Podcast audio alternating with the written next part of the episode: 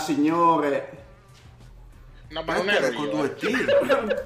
Chi cazzo eri tu? Di Lorenzo. Ma Lorenzo, ma ti stai, ma ti stai imbestialendo, cazzo? Ma, ma poi ma non ci fate mai caso, ogni volta che uno rutta qua dentro sono io e date sempre la colpa a tutti tranne che a me.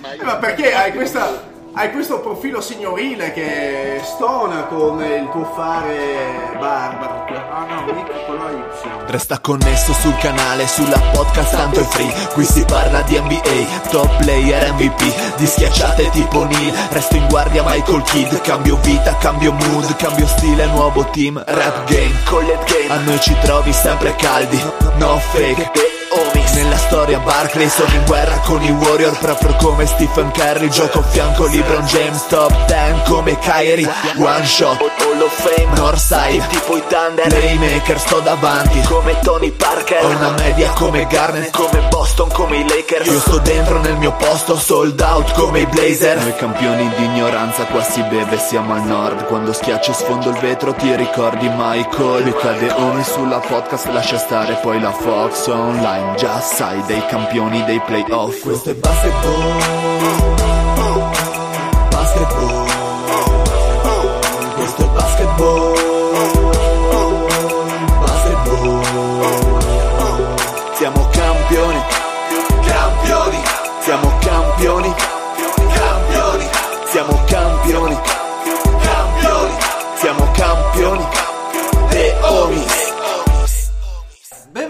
questa nuovissima puntata di The Homies. State ascoltando la voce del Dile con me lo zio. Buonasera a tutti e si riprende con i soliti vecchi ritmi dell'anno.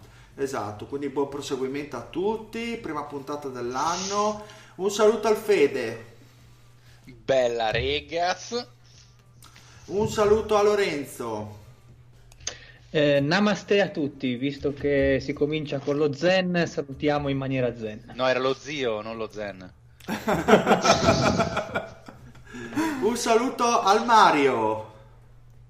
Buonasera a tutti, soprattutto quelli che ancora, come ci facevano una volta, collezionano i vecchi giornali in maniera cartacea. E dopo muoiono sottoquintalate degli stessi giornali. Il peso della cultura. È il peso della cultura, esatto. Beh, eh, mi hai dato un buon assist, Fede, perché presentiamo il nostro ospite di questa puntata, ovvero Michele Pettene, o Pettene? Pettene. Pettene, ok, perfetto.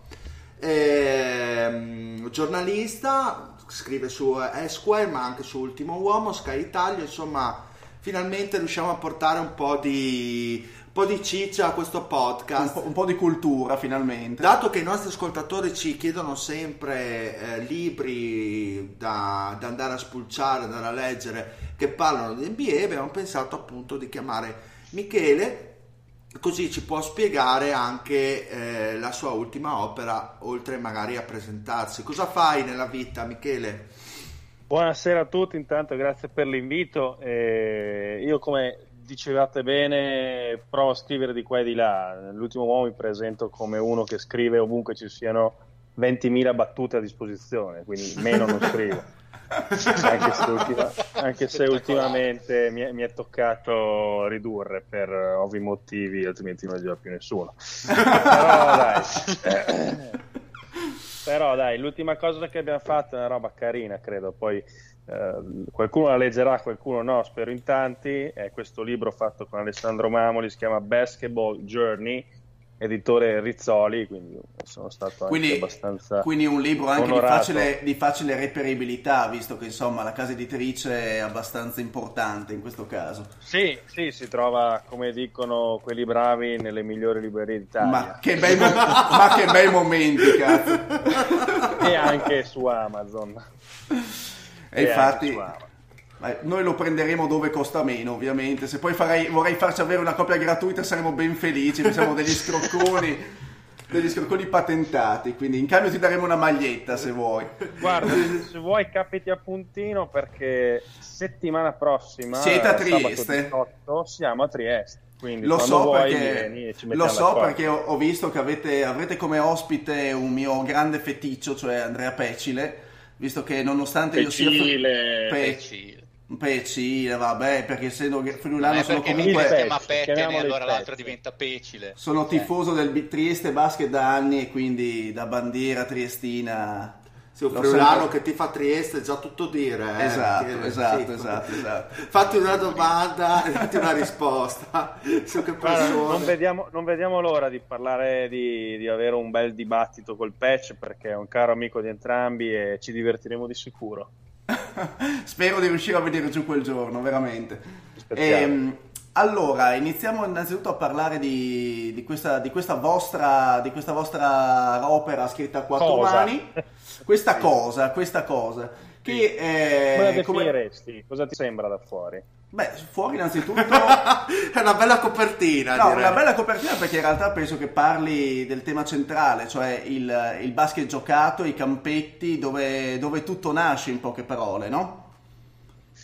Anche, ma in realtà è un po' più evocativa, nel senso che voleva essere una dimensione soprattutto del viaggio, quella centrale della, della Cioè, copertina. il viaggio del basket stesso, inteso. Esattamente, eh, usare la pallacanestro come strumento per viaggiare Quindi in realtà, avete, quindi in realtà è stata un- una scusa quella del libro, in realtà. Beh, è sempre una scusa si trova, no? Per fare eh, negli Stati Uniti, alla Ma- fine... Mm. no, dici? No, ma in, in realtà mm, di cosa, da, dove partite in questo libro? Cioè, da, da dove inizia il vostro racconto? Allora, bisogna chiarire, bisogna prenderla alla larga. Allora, Mm, la- l'idea nasce da una cosa che Alessandro voleva fare da tanto tempo, ovvero lui piace tanto montare i video, lui è bravo a fare i documentari.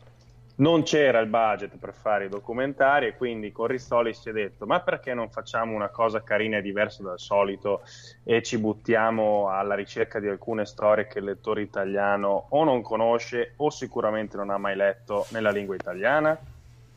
E allora ci siamo detti, va bene, loro hanno detto ok, ci stiamo, eh, in realtà all'inizio volevano robe NBA, Steph Curry, LeBron James, ma come Quindi diciamo i, spesso... grandi, di i questi- grandi noti, i grandi noti. Sì, di questi personaggi appunto sono troppo noti e non ci interessava aggiungere cose trite e ritrite già dette da tutti, ci interessava molto di più imbastire un discorso di eh, tappe di viaggio e di Stati Uniti dove sì c'è il basket, ma il basket è una scusa per raccontare l'America, un pezzo d'America. Ma eh, e che cosa avete, mh, vi siete trovati e come mai avete deciso, cioè avete deciso la partenza da dove e perché?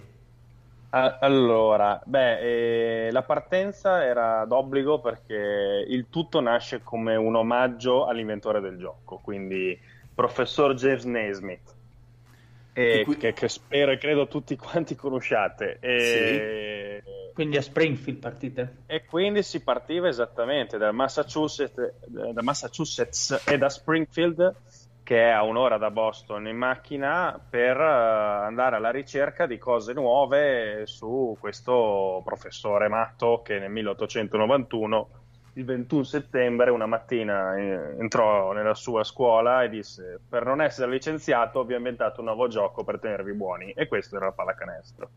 Fantastico. E, e da qui come si snocciola poi il vostro, il vostro viaggio? Cioè da, Ci da questa- snocciola, sì, Eh, nel senso ci siamo divisi le tappe, siamo- abbiamo girato un po' eh, in lungo e largo per la East Coast, quindi L'avete fatto, Coast. l'avete fatto insieme o, o separatamente sì. questo viaggio? Abbiamo viaggiato alcuni insieme, alcuni separatamente a seconda delle necessità e degli impegni di ognuno. L'abbiamo scritto insieme, questo di sicuro. E sicuramente l'esperienza più bella, importante e memorabile rimangono i viaggi nello stato dell'Indiana, che è, come sapete, la- l'unico stato dove la pallacanestro viene ritenuta religione, in tutti gli altri 49 stati è uno sport e basta. E, e da, lì, da lì la cosa è decollata perché il viaggio nell'Indiana è stato il primo e è stato proposto come esperimento a Rizzoli. È Mhm. piaciuto molto e da lì abbiamo- siamo decollati con tutti gli altri viaggi. Però appunto è stato un viaggio a più tappe sulla costa est, non siamo riusciti ad andare, non potevamo, non volevamo andare a ovest perché sennò ci sarebbe stata troppa roba da scrivere Mhm. che già questo è un libro di 300 e passapagine, e, E quindi abbiamo fatto le città più importanti della costa est sia per la pallacanestro che per la storia stessa degli Stati Uniti d'America. In Oddio. queste tappe manca la, la città per eccellenza che tutti conoscono in Italia per il basket, che è ovviamente New York, Mhm. perché ne hanno parlato troppo tutti in tutte le salse, quindi ci sembrava ancora una volta come per Lebron e Steph andare di nuovo a parlare del Racker Park, di i Gat Game, dei campetti in cemento, della Grande Mela, ci siamo detti facciamo qualcosa che il lettore italiano potrebbe non aver mai sentito. Ma quindi E siete quindi andati ci ad esempio anche nei famosi campetti, nei famosi playground di fila ad esempio? Siete passati anche da là? Assolutamente sì. Assolutamente sì. C'è un intero capitolo dedicato a Philadelphia dove si parla della Narbert Summer League, che è dove eh, Kobe Bryant eh, da liceale dominava già tra i 15 e i 17 anni ed è proprio a due passi dalla sua high school che ci ha ospitato eh, in quei giorni di Philadelphia, perché abbiamo conosciuto l'allenatore di Kobe che ci ha parlato di com'è stata la vita dopo Kobe nel suo liceo, Mhm. eccetera, eccetera. Ma quindi non è solamente una storia di luoghi, ma anche di persone, mi sembra di capire. Assolutamente, ogni capitolo ha almeno due personaggi eh, grossi, fondamentali che, che abbiamo incontrato di persona. Nel- per farvi un esempio, nel capitolo iniziale su James Naismith abbiamo incontrato e ho stretto la mano, con, vi, vi confesso con un po' di emozione, alla pronipote di James Naismith Cavolo. che mi ha parlato del bisnonno in un modo in cui, come potete immaginare, nessun altro avrebbe potuto fare. Certo che sì. Quindi lei l'ha conosciuto, quindi il bisnonno. Se- Ha, ha qualche... E lei no, l'ha, l'ha sentito raccontare Mm. dal nonno. eh, comunque sono memorie di famiglia che non puoi ottenere in nessun altro modo. Vi racconto questa curiosità che non sono ancora riuscito a raccontare in giro durante le presentazioni, ma che secondo me è spettacolare. La famiglia Naismith in generale, per genetica, era molto bassa mediamente. Mhm. E quindi questa pronipote ha sviluppato, Rachel Naismith, una sorta di, eh, di odio nei confronti del bisnonno, perché ovviamente a scuola, quando lei iniziava a fare il liceo, aveva iniziato a giocare a pallacanestro, no? Perché era obbligatorio per eh, le lezioni di educazione fisica. E gli diceva, ma perché non sei bravo a pallacanestro? Tuo nonno l'ha inventato. Ma è- era alta ragione- 1,40 era- probabilmente. Erano, sì, sono tutti sotto l'1,50 e quindi lei odia tuttora il basket e, e questa cosa che l'hanno sempre a- a- associata a questo sport che lei, a cui lei non era brava e i suoi due figli, uno non gioca e l'altro gioca a frisbee.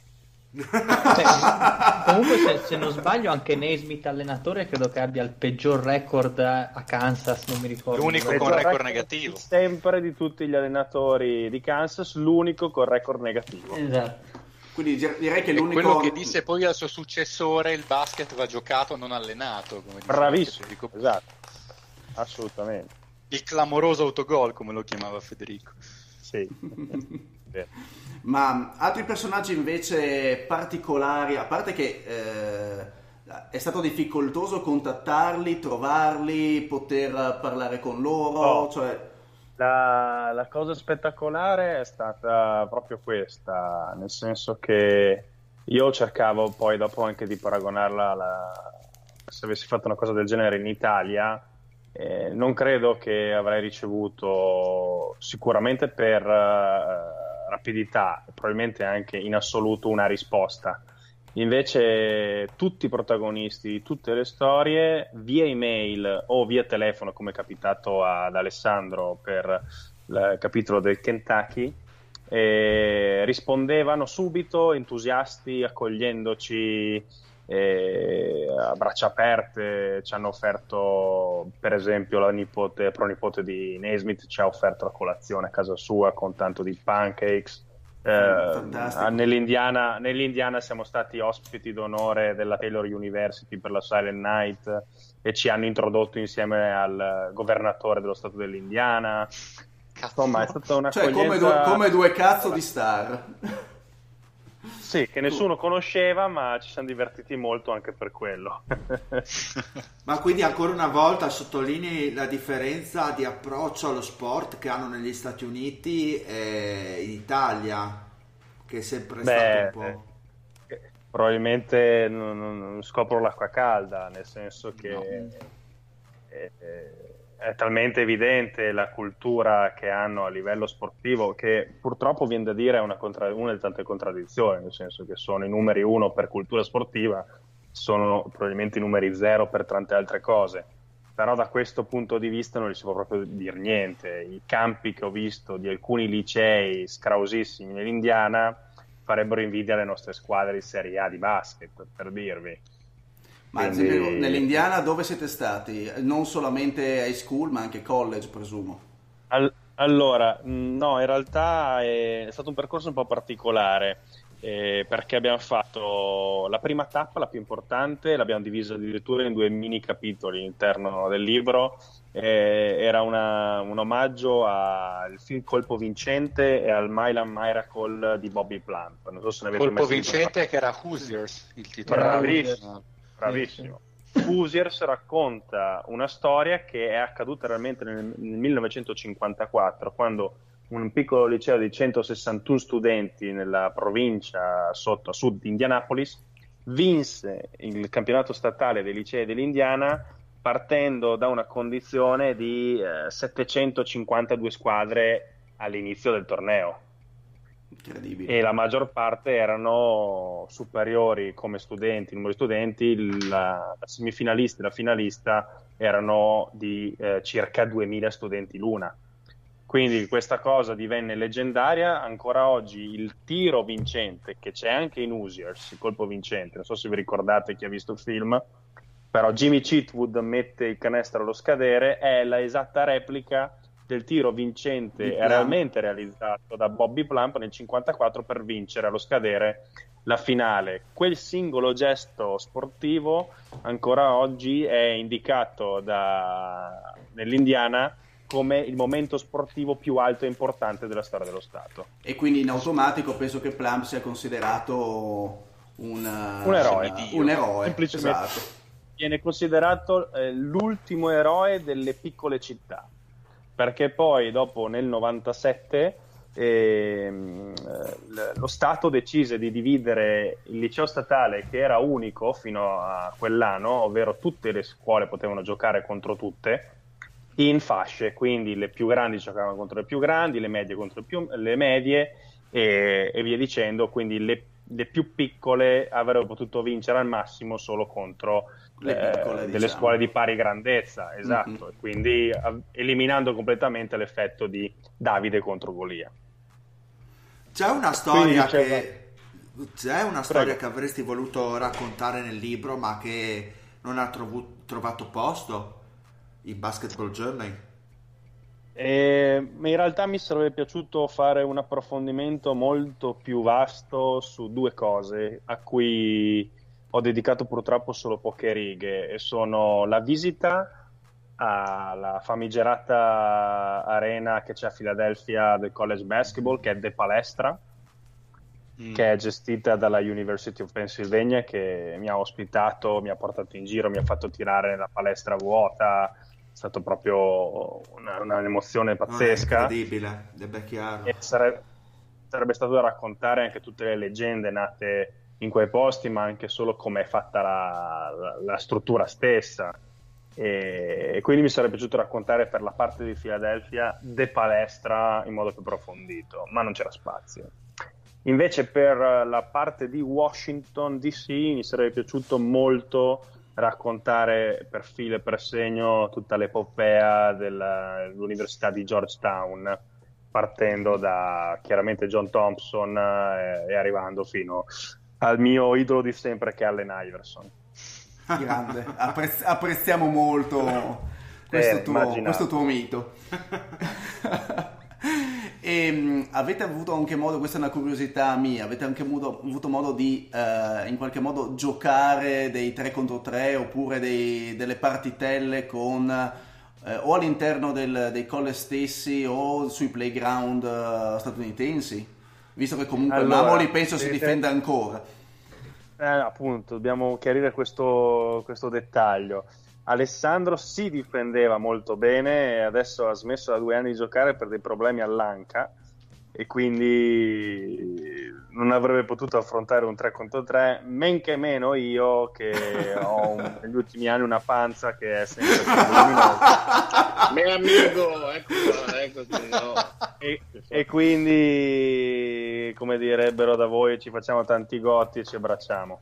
In, ra- in realtà abbiamo fatto una cosa memorabile che Mamo sicuramente ha ancora salvato nell'hard disk nel suo PC, ovvero nella mm, palestra usata come set del film Colpo Vincente, che ancora oggi è noleggiabile da chiunque con 50-100 dollari a- all'ora. E in questa palestra vuota abbiamo messo un cavalletto alla, alla telecamera, l'abbiamo messa fissa e abbiamo fatto una gara di, di tiro da tre io contro di lui e questa l'abbiamo registrata, l'abbiamo Ma sai che pagherei oro, per sempre. pagherei oro per vedere quel filmato. Ma non credo, però vedremo di, di procurartelo. Diciamo Grazie. che in, in viaggi, in viaggi precedenti eh, avevo fatto delle cose del genere. Mi ricordo una cosa memorabile con il mio amico Davide che adesso insegna a Purdue University. Abbiamo preso la macchina, abbiamo girato lungo tutto il Mississippi in cerca di campetti spettacolari persi nel nulla e abbiamo fatto un 2 contro 2 memorabile contro due locals afroamericani che non sapevano di essere fortissimi. Quando hanno giocato contro di noi hanno scoperto di esserlo e pensavano di essere improvvisamente giocatori di Serie A. ma, non, ma non per merito loro, immagino. Non per merito loro. E invece qualche episodio particolarmente così particolare, divertente che ti ricordi? Cioè qualcosa veramente...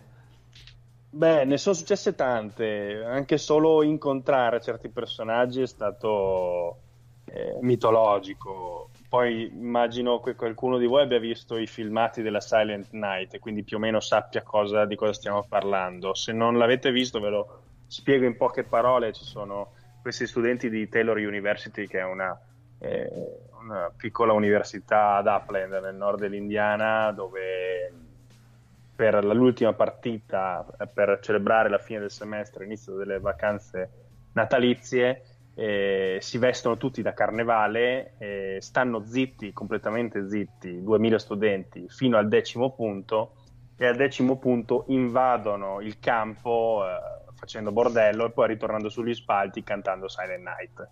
Questo è, è- è stato l'evento clou credo, di tutto il libro o comunque nella top free da ricordare per sempre. E, e questo, diciamo, legato al basket. Invece legato a una cosa parallela al basket, ma che c'entra poco, c'entra di più con la polizia di Washington. eh, È stato questo aneddoto praticamente ero stato alla Summer League eh, di Washington che si chiama Goodman League, eh, viene considerata la lega estiva più importante d'America, solo afroamericani in un quartiere afroamericano completamente povero e a rischio violenza, identificato anche da- dalla città come poco sicuro per i turisti. E io ero stato invitato lì perché avevo appunto avevo detto che andavo per scrivere questa cosa e quindi mi avevano accolto come in famiglia, però i poliziotti all'esterno non lo sapevano. unico, unico bianco Eh, in esatto, mezzo. esatto. Sì, sì, assolutamente l'unico bianco, le foto che lo dimostrano. E uno degli organizzatori mi porta, eh, mi prende in macchina questo classico Range Rover con i eh, vetri oscurati, sospettosissimo anche solo a guardarsi. Eh, mi porta a prendere la, la- la metropolitana alla fermata vicina, passa eh, disgraziatamente in, un- in una via che poteva essere percorsa solo dai bus e subito sentiamo la sirena alle nostre spalle che ci fa accostare alla strada. Perfetto, Tenete conto io, io questo organizzatore non l'avevo mai visto in vita mia, cioè l'avevo visto solo per il passaggio. Quindi non sapevo assolutamente che cosa fare e che cosa dire. E c'è stato anche un pochino di tensione perché il poliziotto era bianco, chiaramente l'organizzatore era nero, il Range Rover aveva destato appunto i sospetti e quindi il poliziotto gli ha fatto abbassare il finestrino e gli ha fatto un paio di domande. Quando ho visto che il nero sta- stava per aprire il cruscotto dalla mia Hai perso praticamente quanti anni per questa... ho perso una- una- tutti gli anni che avevo, tra avevo 66 quindi al Ed è, lì, del ed è lì che è cresciuta la pancia, in quel momento, dalla tensione. che, che lui invece ha tirato fuori questo asso nella manica pazzesco, ovvero nel cruscotto non aveva una rivoltella, ma bensì un eh, distintivo del governo degli Stati Uniti. Addirittura. Quindi gliel'ha messo davanti agli occhi e il poliziotto ha detto: Ah, vedo che lei sta cercando di fare qualcosa di buono per la community. Quindi per il momento le faccio solo un avvertimento, potete andare ma non passate più da queste parti. Ah, comunque l'avvertimento c'è stato. Sì, vabbè, quello di sicuro, stava anche per dargli la multa, solo che questo ha detto, senti, faccia il bravo, lavoro per il eh, governo degli Stati governo, Uniti, sì. sono una brava persona. Tra l'altro questo organizzatore mi disse poi ovviamente questo tipo di eh, aneddoti e di eventi uniscono due persone sconosciute come fossero fratelli e quindi ha iniziato ad aprirsi a parlare di se stesso durante gli ultimi cinque metri prima di mettermi giù e mi ha confidato di avere il padre che vive tra Alba e Biella Ma penso Ah. per il, dire mondo, il mondo è Sì. piccolo, le Sì, coincidenze infatti anche. siamo d'accordo che quest'estate gli porto una copia del libro perché lo vuole avere in italiano assolutamente da far leggere alla famiglia. Ma quindi per chi, eh, come magari i nostri ascoltatori, guardano il basket, vedono giocatori professionisti e quindi magari hanno un'idea eh, anche distorta nel, nel piccolo, nelle comunità, il basket ancora oggi è sinonimo di salvezza del- dalla strada. Lo vediamo in tanti documentari. Tu che hai vissuto questa cosa sulla Sì. tua pelle, l'hai proprio L'hai Sì, percepito? non è, uno, percepita. non è uno stereotipo, non è uno stereotipo, è realtà concreta. Vi faccio l'esempio di questa Summer League di Washington.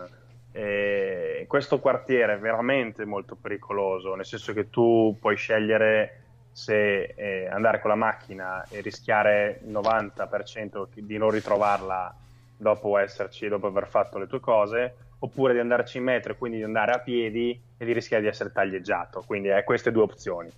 Mm, Perfetto. Eh, però in questo quartiere dove appunto anche il tasso di omicidi è molto alto, attorno al playground dove viene giocata la Summer League, che ha tra gli altri svezzato Kevin Durant e Gilbert Arenas, Due E- non casuali.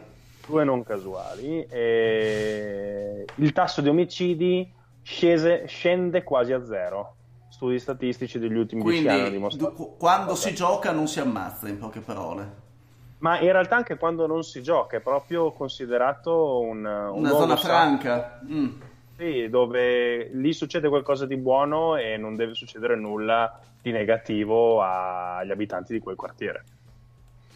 Sì, perché sembrano cose abbastanza scontate queste, ma poi alla fine se una persona lo vede con i propri occhi si rende conto di quanto lo sport eh, è utile in, in determinati contesti. Noi ci vediamo le partite, vediamo tutte le, le stelle, le, le star, i soldi, i vestiti firmati, però dietro c'è una realtà dal basso che è molto più importante e, e magari regala anche storie di, che valgono la pena diverse. raccontare. Esatto. Sì, sì, ma è- hai detto bene, nel senso è proprio dietro le quinte. tutti quelli che vedete giocare ora lì al massimo livello sono passati da realtà di questo tipo, o almeno la maggior parte.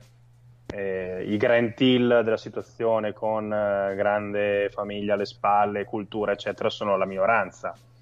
Per dire anche a Philadelphia, una delle Summer League più importanti di sempre era nata proprio per tenere tutti i giocatori giovani del- di West Philadelphia fuori dalla, dalla strada, per dargli una possibilità. Avete questo titolo informativo mio? Avete, nel libro ci sono anche delle foto o avete scattato delle foto? Come, cioè avete unito parole e immagini oppure solo parole?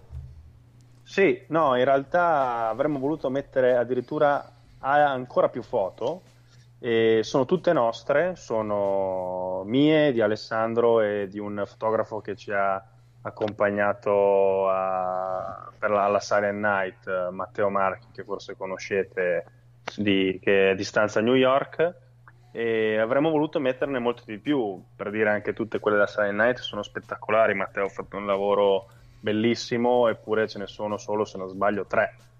E... Perché comunque doveva essere un libro scritto, non solo non fotografico.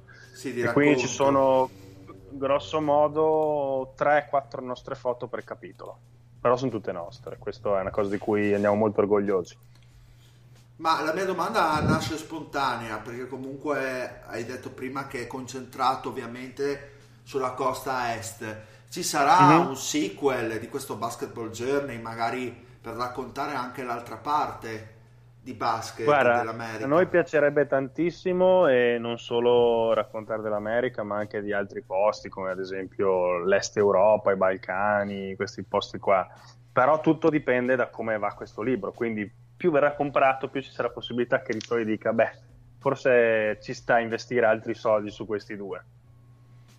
Vabbè, speriamo, insomma, ce lo auspichiamo. Incrociamo le dita. Incrociamo le dita. Eh, visto che i nostri ascoltatori erano tanto voraci di cultura cestistica e di libri, consigliamo appunto Basketball Journey perché dentro trovate delle chicche che difficilmente vengono raccontate, insomma. Sì, E che questa- anche in un 2019-2020, insomma, moderno e avanzato in termini di informazioni, forse certe storie rimangono ancora sepolte, almeno per quanto riguarda l'Italia. Assolutamente. E agli altri ragazzi del podcast, eh, Lorenzo, Mhm. Mario, volete fare qualche domanda a Michele? Che non riguardi la sua pancia, però. Eh, Grazie, esatto. Mario. Ma libro- in, in tut- in tutto questo sei, sei riuscito a vederti qualche partita dal vivo o non c'è stato proprio tempo? No, ci siamo riusciti, soprattutto nell'Indiana. Abbiamo visto, abbiamo fatto un bellissimo colpaccio, me lo ricordo ancora. Era un sabato, ti direi sabato 8 dicembre o 9 dicembre 2018.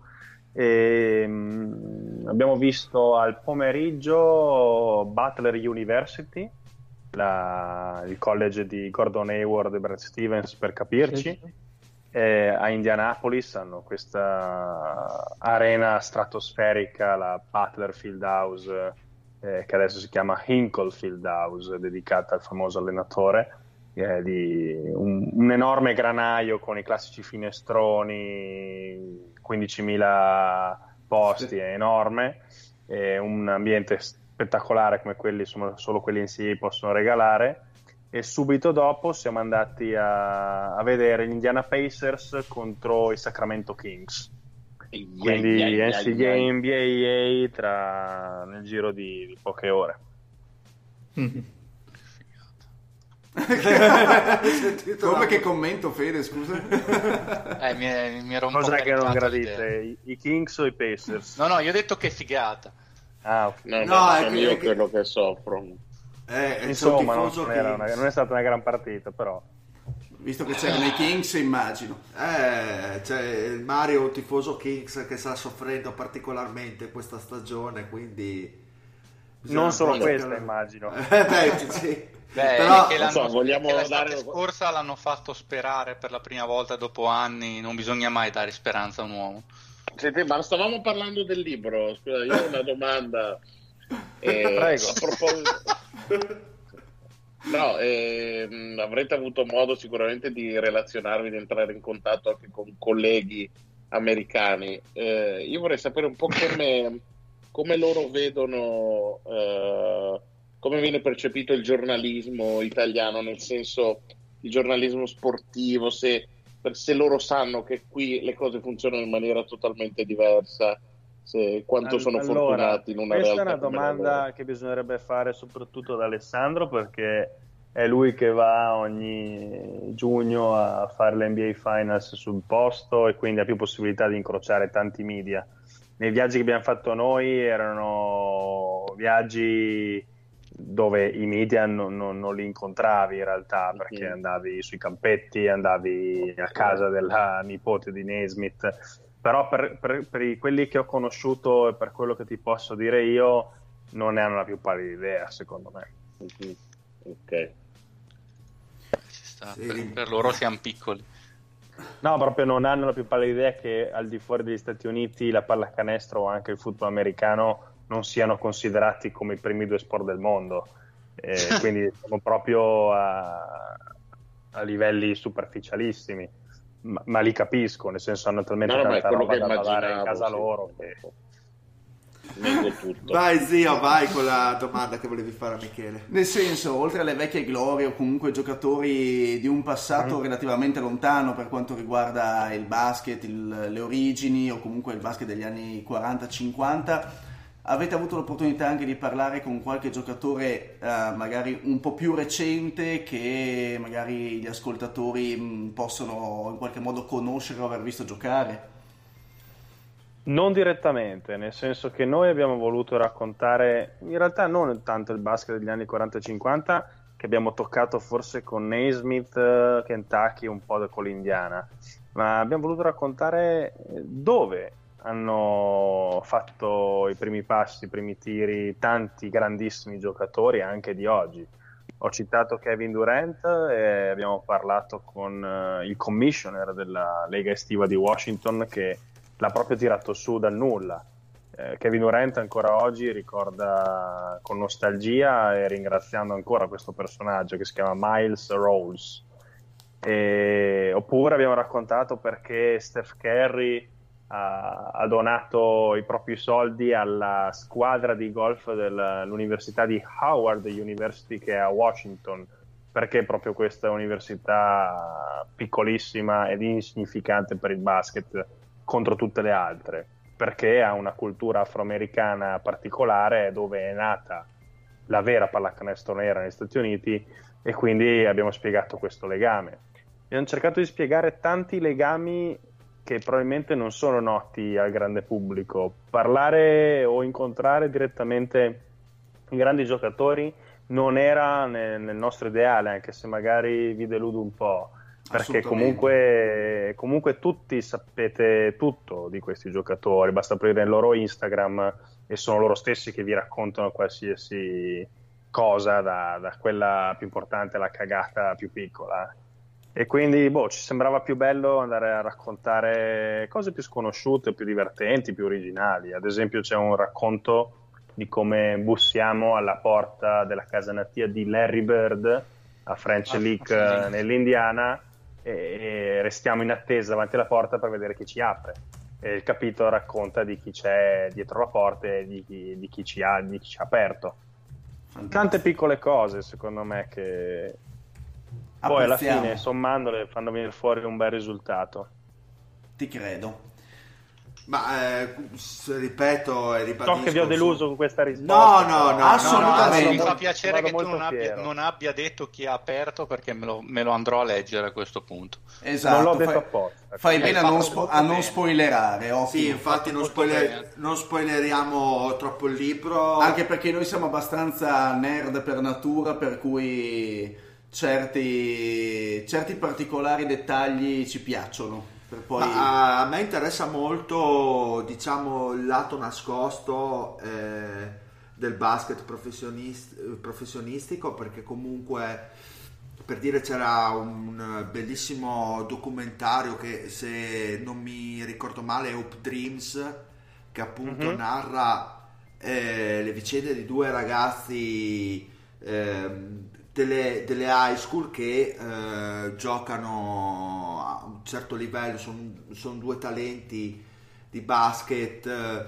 delle high school e cercano in tutti i modi di riuscire a fare lo step eh, successivo in mezzo a tantissimi problemi come la famiglia, chi poi avrà una fidanzata con figlio ed è e mi ha fatto diciamo è risaltata questa cosa del, dell'impegno che ci mettono appunto per uscire in una situazione di degrado che noi diamo forse troppo scontata, voi anche appunto una cultura allo sport completamente diversa.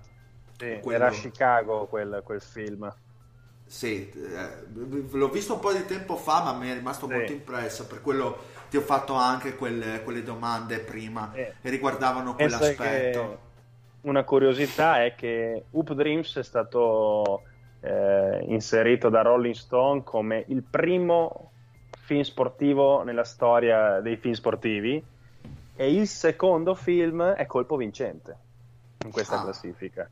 Quindi due realtà completamente differenti perché nell'Indiana la povertà sì c'era ma era più contenuta, era, era un popolo più contadino, quindi poteva comunque riuscire a, a mantenersi in certe dinamiche e, e quindi racconta semmai la- quanto era piccola una città e come dovesse cavarsela contro le grandi.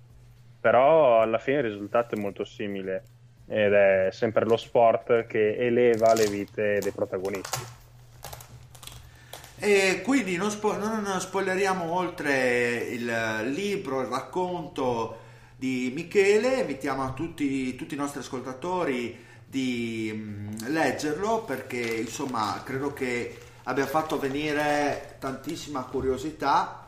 E Basketball. Journey sì sì sicuramente. Quindi visto che eh, ci avete chiesto innumerevoli vol- volte sul eh, gruppo Telegram oh, dei libri da leggere sul tema basket, adesso avete uno assolutamente da non lasciarvi perdere. E andiamo col secondo argomento in cui Michele ci farà compagnia perché purtroppo ci ha lasciati David Stern all'età di 77 anni, eh, l'emorragia cerebrale che l'aveva colpito un mese fa non gli ha lasciato scampo, quindi noi volevamo fare un attimino un, un omaggio e anche porci delle domande sulla sua eredità, che ovviamente è eh, a Silver, però ci sono tantissime dinamiche che saranno da affrontare in futuro per mantenere ciò che ha fatto David Stern, perché ciò che ha fatto è quello che eh, riusciamo a vedere tutti i giorni sostanzialmente. Ha praticamente modernizzato l'NBA come oggi la conosciamo. Quindi è una figura di un'importanza eh, incredibile. E, eh, direi proprio di sì, anche perché mh, diciamo nell'anno in cui lui è diventato il quarto commissioner della Lega NBA, successore di Larry O'Brien, quindi non è che stiamo eh, parlando di, di un'eredità facile da tenere in mano. Nell'84 l'NBA comunque era, stava diciamo traghettando, uscendo da una crisi, da una crisi che, che Stern è riuscito a, a praticamente a cancellare. Vuoi anche i talenti che sono arrivati dopo nell'NBA, Olajuwon, Barkley, Stockton e Michael Jordan, però lui è stato capace a ehm, esporli, a metterli come simbolo della Lega e a creare poi diciamo un aspetto commerciale che ha fatto modo che la Lega riuscisse a diventare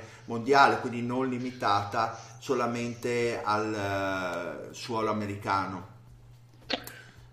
Lui è stato bravissimo e fortunatissimo perché, come dicevi te, ha saputo un po' canalizzare tutto questo ben di Dio che gli è venuto, gli è venuto addosso.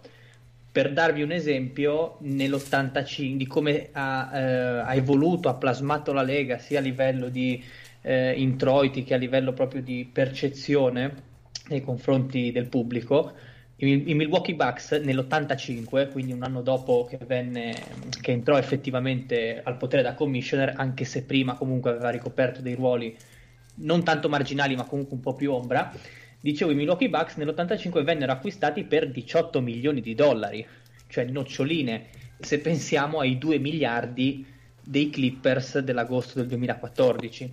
Questo per far capire un po' il boom e la parabola che, che si è andata a disegnare. Tra le altre cose è stato lui che ha introdotto il salary cap per comunque cercare di regolare un po' quello che erano i rapporti di forza tra le squadre e anche l'evoluzione del salary cap ci fa capire qual è l'andazzo della Lega. Mi sembra che il primo tetto salariale fosse a 3 milioni e mezzo, qualcosa, sì, del, genere. del genere. Esatto, e adesso è ai 110-109 abbondanti comunque che, conosci- che, che conosciamo ora. parlando sempre di moda, poi è stato quello che ha introdotto il dress code nel, 2015, nel 2005 perché c'era un po' troppo gangster a bordo C'era campo. un po' troppo Iverson. C'era... c'era un po' troppo Iverson, esatto, quindi sì, diciamo che è stata, è, è stata l'impronta decisiva, forse insieme a Magic e Bird, diciamo che sono stati, e Jordan successivamente, sono stati un po' i quattro pilastri, i primi tre sul campo, lui magari un po' più dietro le quinte, ma comunque decisivo, che hanno contribuito a far diventare l'NBA la lega globale che è ora, che è adesso in questo momento. E Michele, tu che impressioni hai sull'operato di David Stern? È stato, come dicevamo noi, una congiuntura anche favorevole per i tipi di talenti che sono arrivati in NBA o è stata proprio solo sua bravura quanto uomo che ha saputo creare un marketing su questi giocatori? Beh, in realtà secondo me le due cose vanno, vanno a braccetto, nel senso ovviamente ha avuto culo perché nell'84 Michael Jordan non l'ha draftato lui e Jordan non era nato 22 anni prima grazie a lui, quindi Jordan è arrivato nell'NBA, eh, Bird e Magic già c'erano, diciamo che la base su cui lavorare era buona, poi dopo però bisognava implementare un certo tipo di idee. E tra eh, rendere sempre più eh, appetibile al pubblico americano che all'epoca schifava l'NBA per i motivi delle, degli scandali di scommesse, droghe, Yeah. partite, eh, partite non, eh, non competitive, soprattutto negli, a fine degli anni 70. E, e poi dopo ha avuto la- la- il genio di, di introdurre il, il- i, i professionisti dell'NBA alle Olimpiadi di Barcellona del 92 col Dream Team.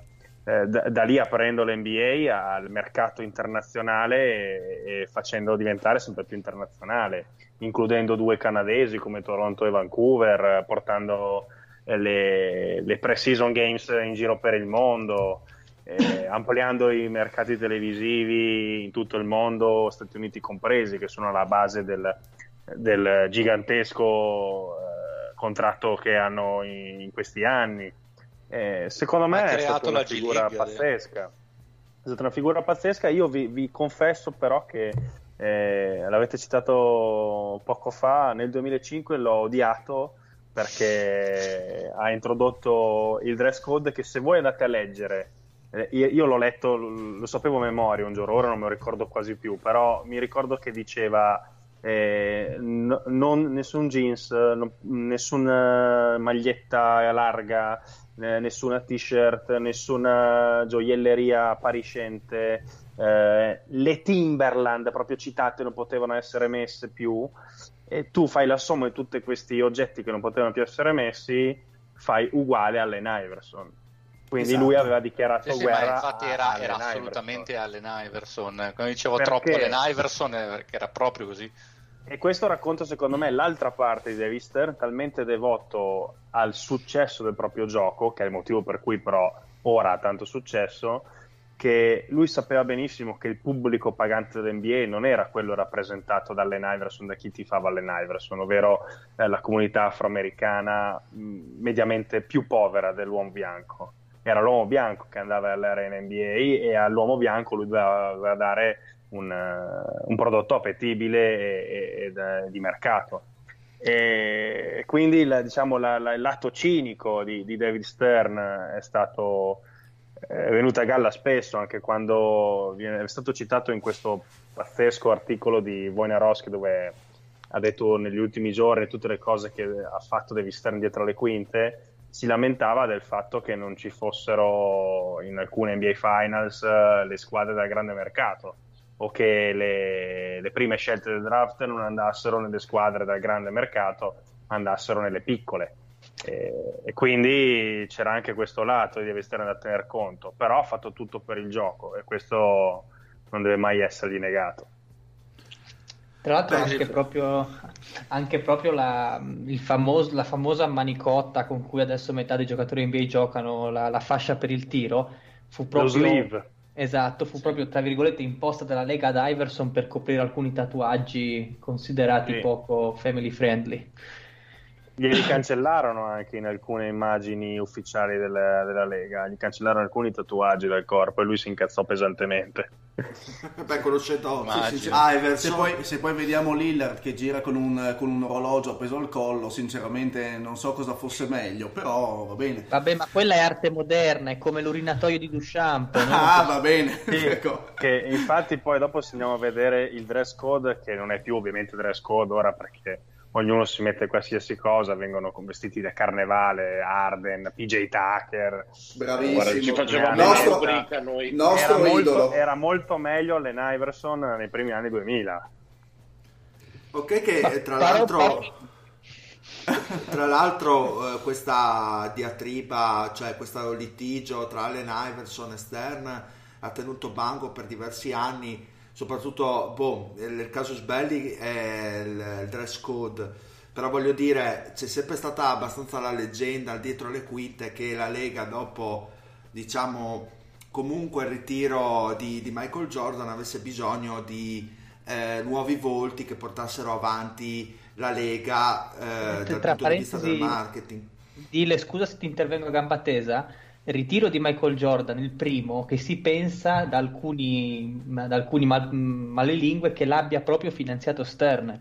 Cioè Stern si pensa che sia andato da Michael Jordan a dirgli Per "Uè, problemi di alcol e scommesse. ma anche solo perché stava diventando troppo più centralizzante rispetto alla Lega.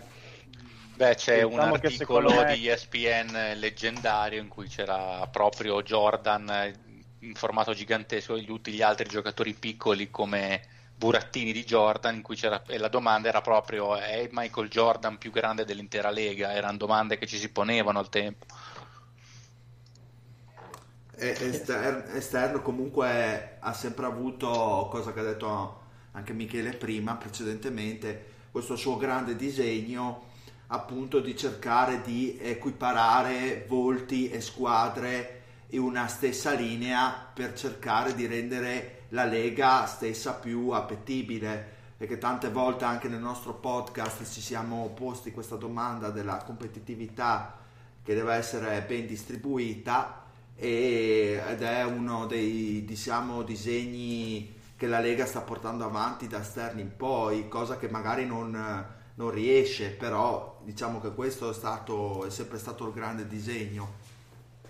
Secondo Beh, me. una Anche cosa perché- che, beh, che lui, secondo me, la cosa che più io apprezzo è comunque la personalità che deve avere per gestire per oltre 30 anni così tanti eh, interessi, così tante personalità così forti. Lui ha scelto una via comunque quella da- di padre padrone, tante volte ha usato il pugno di ferro, eh, però sempre cercando eh, di dare un senso logico che fosse quello appunto di eh, fare il bene di tutta l'NBA. Vedasi il, eh, la trade bloccata di Chris Paul o comunque i, i lockout.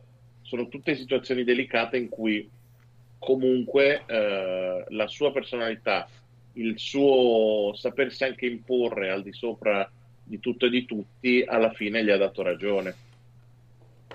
Eh beh, eh, Ma è, che poi è, è un imporsi giusto perché alla fine poi le cose sono andate bene Certo. e a, a, a Lakers a parte comunque vabbè mh, sento poca gente parlare male di Stern in generale. Se andate a vedere in altri sport, per esempio l'NFL, c'è un commissioner che ehm, adotta dal punto di vista proprio degli atteggiamenti uno stile molto simile a Stern, che è Godel, però lo fa in maniera completamente sbagliata, nel senso che sta creando una serie di casini, una serie di problematiche a livello di squadra, giocatori, rapporti esterni che, che lo, che, ehm, lo portano a essere considerato unanimamente un diavolo, cioè l'essere malefico incarnato per eccellenza. Eh, devi saperlo fare. David Esatto. Esatto. Tra l'altro David Stern, tra l'altro un diciamo, avvocato dei- della parità di diritti tra bianchi e neri e tra uomini e donne impressionante, è stato, ha voluto lui fortemente la WNBA e ci ha messo tanto per realizzarla a un livello sostenibile perché comunque non se la inculava nessuno, per- volente o nolente, mentre adesso comunque è una realtà che si sta espandendo e quella è una sua creatura ed, è, ed- ed è- ha iniziato questo progetto in un periodo in cui non era affatto facile iniziare. Adesso sembra facile parlare di una lega di donne o quantomeno inizia a essere più che pensabile del genere. Quando ho iniziato a parlarne due, ho iniziato a crearla lui, sembrava una barzelletta, invece siamo qui e ci sono alcune atlete tipo Elena delle donne che sono ormai famose in tutto il mondo. Eh sì, indubbiamente. E non è male neanche il WNBA da guardare, anzi il livello si è alzato in maniera abbastanza alta in questi ultimi anni. Michele, tu cosa pensi di che idea ti sei fatto su Stern in tutti questi anni? A parte il, diciamo, l'odio verso, verso i comportamenti su Iverson. Beh, un, uh, un general manager esemplare che ha gestito la propria azienda nel migliore dei modi. Direi, dire. Perfe- direi perfetto. Io vorrei chied- chiederti tu che cosa pensi del, della vito, del veto alla trade di Chris Paul, per andare un attimo più sul tecnico, visto che comunque mm-hmm. sono cose che da sviscerare sono interessanti. Non so se poi al tempo l'avevi seguito, immagino sì in maniera mm, sì, approfondita. Eh, non mi aveva stupito troppo, nel senso che tecnicamente poteva farlo e... Sì, infatti e l'ha fatto, nel senso non ha violato nessuna regola visto che gestivano loro in New Orleans eh, durante quel periodo. E ovviamente è stata una bastardata, ma una bastardata legale. E lui essendo, se non sbaglio, era avvocato, se non sì, sbaglio. Eh, quindi... Sì, sì, nasce avvocato. E avvocato. E quindi diciamo che ha agito come avrebbe agito qualsiasi avvocato nei confronti del proprio assistito che era l'NBA stessa, la sua NBA, esatto. con quella dei, dei Lakers. No, no, infatti, ma infatti lui nasce avvocato e poi è entrato in contatto con l'NBA come legale esterno. Dopo... Lui, tra l'altro, ha difeso, mi sembra, Oscar Robertson. Oscar Robertson, sì, sì, sì. No, Connie Hawkins, forse volevi dire. No, no, no, no io, mi ric- io mi ricordavo Connie Hawkins. Non so, ricordo. Comunque uno grosso ricordo sicuramente Connie Hawkins che era stato buttato fuori dall'NBA e lui lo fece rientrare perché aveva tutto il diritto di, con Hawkins aveva tutto il diritto di, di giocare. L'ha raccontato ehm, in un podcast da poco, Jackie McCallaghan ha raccontato questa storia qui, che lui è stato comunque un enorme avvocato di diritti a favore dei neri già negli anni 60. Sì, sì, comunque... Io avrei una bella domanda per voi su Stern. Mm. Secondo voi come avrebbe gestito l'affare Daryl Mori Hong Kong? Eh... Questa è una bella domanda, però. Ma dip- mm, non so se mm, in questo caso pesano anche gli anni, nel senso se questo caso fosse successo qualche anno fa rispetto a, allo scorso anno invece. Dici come congiunture. Come congiunture, esatto. Probabilmente sarebbe io stato molto più... L'ho, Dai, sentiamo. Secondo me sarebbe stato ancora più diretto di, di Silver. Che ah, comunque... Silver è un democristiano alla fine. Sì, ma infatti Silver... direzione però. No, no dire... secondo me è pro NBA nonostante tutto. Secondo me avrebbe dietro le quinte, gli avrebbe detto di ogni amore, gli avrebbe detto che era un imbecille, che non si permettesse mai più di dire cacate che vadano a inficiare il valore economico e di reputazione dell'immagine della Lega, però io penso che poi davanti ai riflettori sarebbe stato un avvocato di libertà di parole assoluta. Quindi poi dietro le quinte si cazza che si deve cazziare, poi però davanti ai riflettori secondo me avrebbe fatto fronte comune, avrebbe detto noi siamo così, noi abbiamo la libertà di parola, voi fate quello che volete, se non siete d'accordo mi dispiace per voi. Che magari è quello che è successo veramente. Quindi avrebbe cacciato via il mercato. No, no, cacciato no. Che, che, che, beh, eh, no, secondo me avrebbe, avrebbe, fatto la cosa opposta, nel senso che magari pubblicamente ovviamente avrebbe eh, assistito quelli che sono i suoi, i suoi team, perché comunque eh, lui deve essere anche avvocato difensore della sua lega.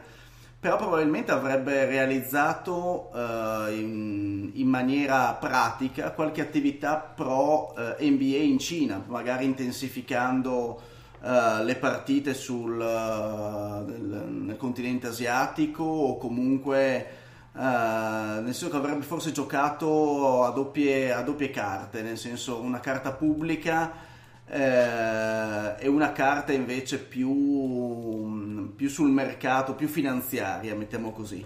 A Michele, tu hai un'idea opposta? Secondo, tu, secondo te avrebbe cacciato Morey o avrebbe fatto in modo di silurarlo? Come ah, io, io, sinceramente non ho, non ho, una risposta, nel senso che vedendo come si è comportato, comportato Silver e le perdite che comunque eh, ha portato a casa, e col seno del poi non so quanto bene ha fatto a, ad agire così, seppur sia sbagliato. Quindi, sinceramente, non lo so. Era solo una domanda che mi era sorta in questi ultimi minuti mentre ne parlavamo. Su cosa avrebbe ah, detto Mori, cosa avrebbe fatto in Cina il buon David Stern, il compianto David Stern.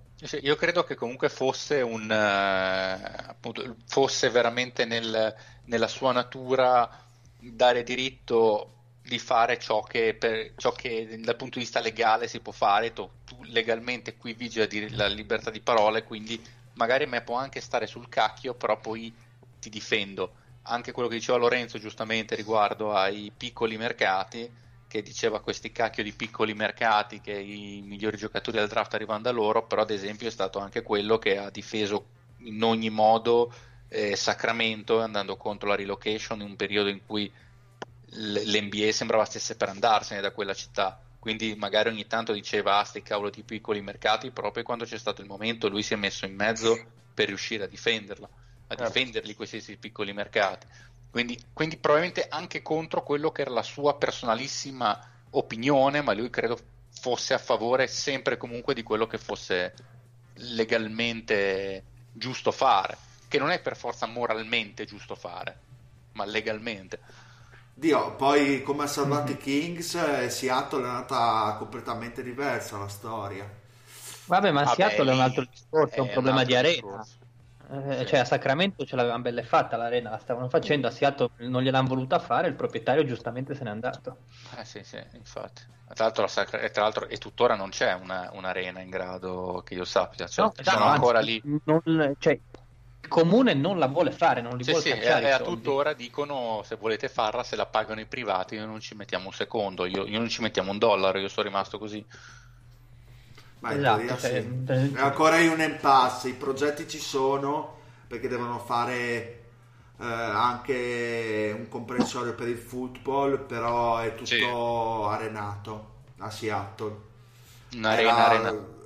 Sì, è tutto arenato, dovevano farlo ovviamente so che avevano fatto i progetti che era in un'altra zona della città di Seattle, però dopo alla fine sembra che sia tutto fermo il discorso. Magari è uno dei problemi che affronterà Silver eh, nei prossimi anni, chi può dirlo.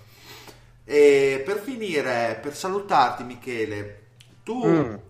visto che si parlava anche di Silver, no? quindi dell'eredità mm-hmm. di Stern, come vedi la Lega adesso come adesso? Ti sembra in salute? Prima parlavi comunque di una perdita di denaro da parte eh, diciamo del mercato cinese che sta diventando una grana non solo per l'NBA ma anche per altri, altre cose che non c'entrano niente con l'NBA tipo il cinema per dire una quindi è un mercato a cui bisogna tener conto e che sta influenzando molte realtà e quindi tornando all'NBA, come vedi il, la situazione il che è in mano prossimo. a Silver? Esatto.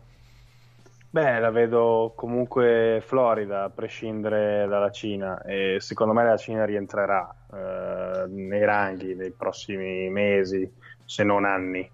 E la perdita è stata più di immagine, chiaramente, di, di contenuti su quello che pensano loro sulla libertà di parola, però credo che sia una cosa che sotto banco interessi relativamente entrambe le parti. Entrambi, secondo me, sì, vogliono, vogliono, collaborare, vogliono andare avanti e portare avanti per motivi forse differenti la stessa cosa. Niente, secondo me Silver è appunto più democristiano di David Stern, però è furbo tanto quanto David Stern, è intelligente, mi piace molto come gestisce tutta la questione sui diritti sia eh, delle minoranze piuttosto che di quello che è successo adesso in Cina. E la Lega comunque ha continuato a crescere dopo che l'addio di Stern eh, ha firmato contratti eh, televisivi record e ha il salary cap se non sbaglio più alto di sempre quindi mm-hmm. eh, diciamo che il, il, futuro è roseo le stelle continuano ad esserci e continuano ad arrivare e soprattutto adesso ha di nuovo un europeo tra i migliori della Lega eh beh è un altro mercato che si apre finalmente di nuovo di è una nuovo, cosa che, esatto. che, unisce di nuovo tutti gli europei con Luca Doncic. E niente, quindi secondo me le, l'NBA con Adam Silver e in generale nel prossimo futuro, adesso non ho la, la palla magica per prevedere, ma anche solo guardando come sta andando negli ultimi anni, sembra avere un buon, un buon futuro, un solido futuro, a parte forse qualche, qualche crepa negli ascolti televisivi che ho letto essere al ribasso, ma in una stagione sfigata senza KD, e senza i, gli Warriors, eh, con Steph e Clay a, ai box, eh, diciamo che secondo me l'anno prossimo anche di, gli ascolti televisivi si riprenderanno. Vabbè, eh, sì. ma basta aspettare i playoff. sì, anche perché è una stagione di passaggio dove si stanno ricreando nuove, le dinamiche di forza della Lega, quindi eh, anche è, interessante ovviamente per noi appassionati seguirla eh, in maniera ancora più approfondita, però immagino che nell'immaginario della massa possa aver perso magari eh, qualche appeal, soprattutto quando i Warriors, che sono stati una squadra dominante negli ultimi anni, sono in una fase di difficoltà a causa infortuni, insomma. Esatto. Bene Michele, ti ringraziamo per, eh, per, la tua partecipazione, invitiamo di nuovo i nostri ascoltatori a recuperarsi Basketball Journey, eh, lo trovate facilmente, ha detto da Rizzoli, insomma, quindi non ci sarà nessun problema a riguardo e, e quindi ti aspettiamo magari per una prossima puntata, dai Michele. Volentieri, chiamatemi. Sì. Ok, perfetto. Grazie mille grazie, Michele. Grazie, grazie Michele, grazie a tutti. Ciao, ciao, grazie, ciao, grazie ciao mille. Ciao, ciao, ciao, ciao. a voi.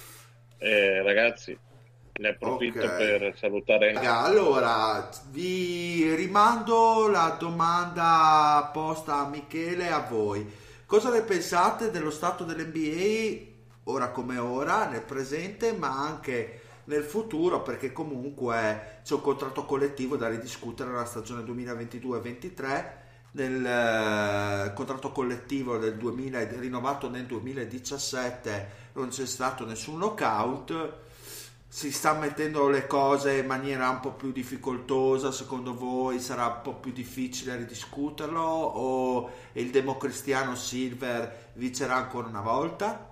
Punto di domanda ma probabilmente non ci saranno problemi enormi perché ormai si parla di giri di soldi talmente grandi che fermare l'NBA per due mesi si traduce in una perdita che in confronto a quello che ha fatto Daryl Morey sono noccioline. Esatto. Quindi credo che adesso i, in realtà i, il CBA non si discute più uno o due anni no, prima, cioè, no, come, si... come, come, attaccano l'uno, cioè come, come, finiscono di discutere, che so, quello del 2017 iniziano già a discutere per il 2022, cioè sono già sì. pronti. Ma comunque secondo me non si giocherà la, la, la, battaglia diciamo, di Silver, non si giocherà sul CBA, si giocherà forse su quelle eh, possibili modifiche al, allo status quo NBA, nel senso come sistema quindi, e quelle stronzate. Esa- esatto, esatto. Secondo me su, su, questi, su questi particolari sarà si discuterà nei prossimi anni e Silver magari proporrà delle cose o gli verranno proposte delle cose, ma sul CBA non penso che, che, che, ci possano essere grandi problemi.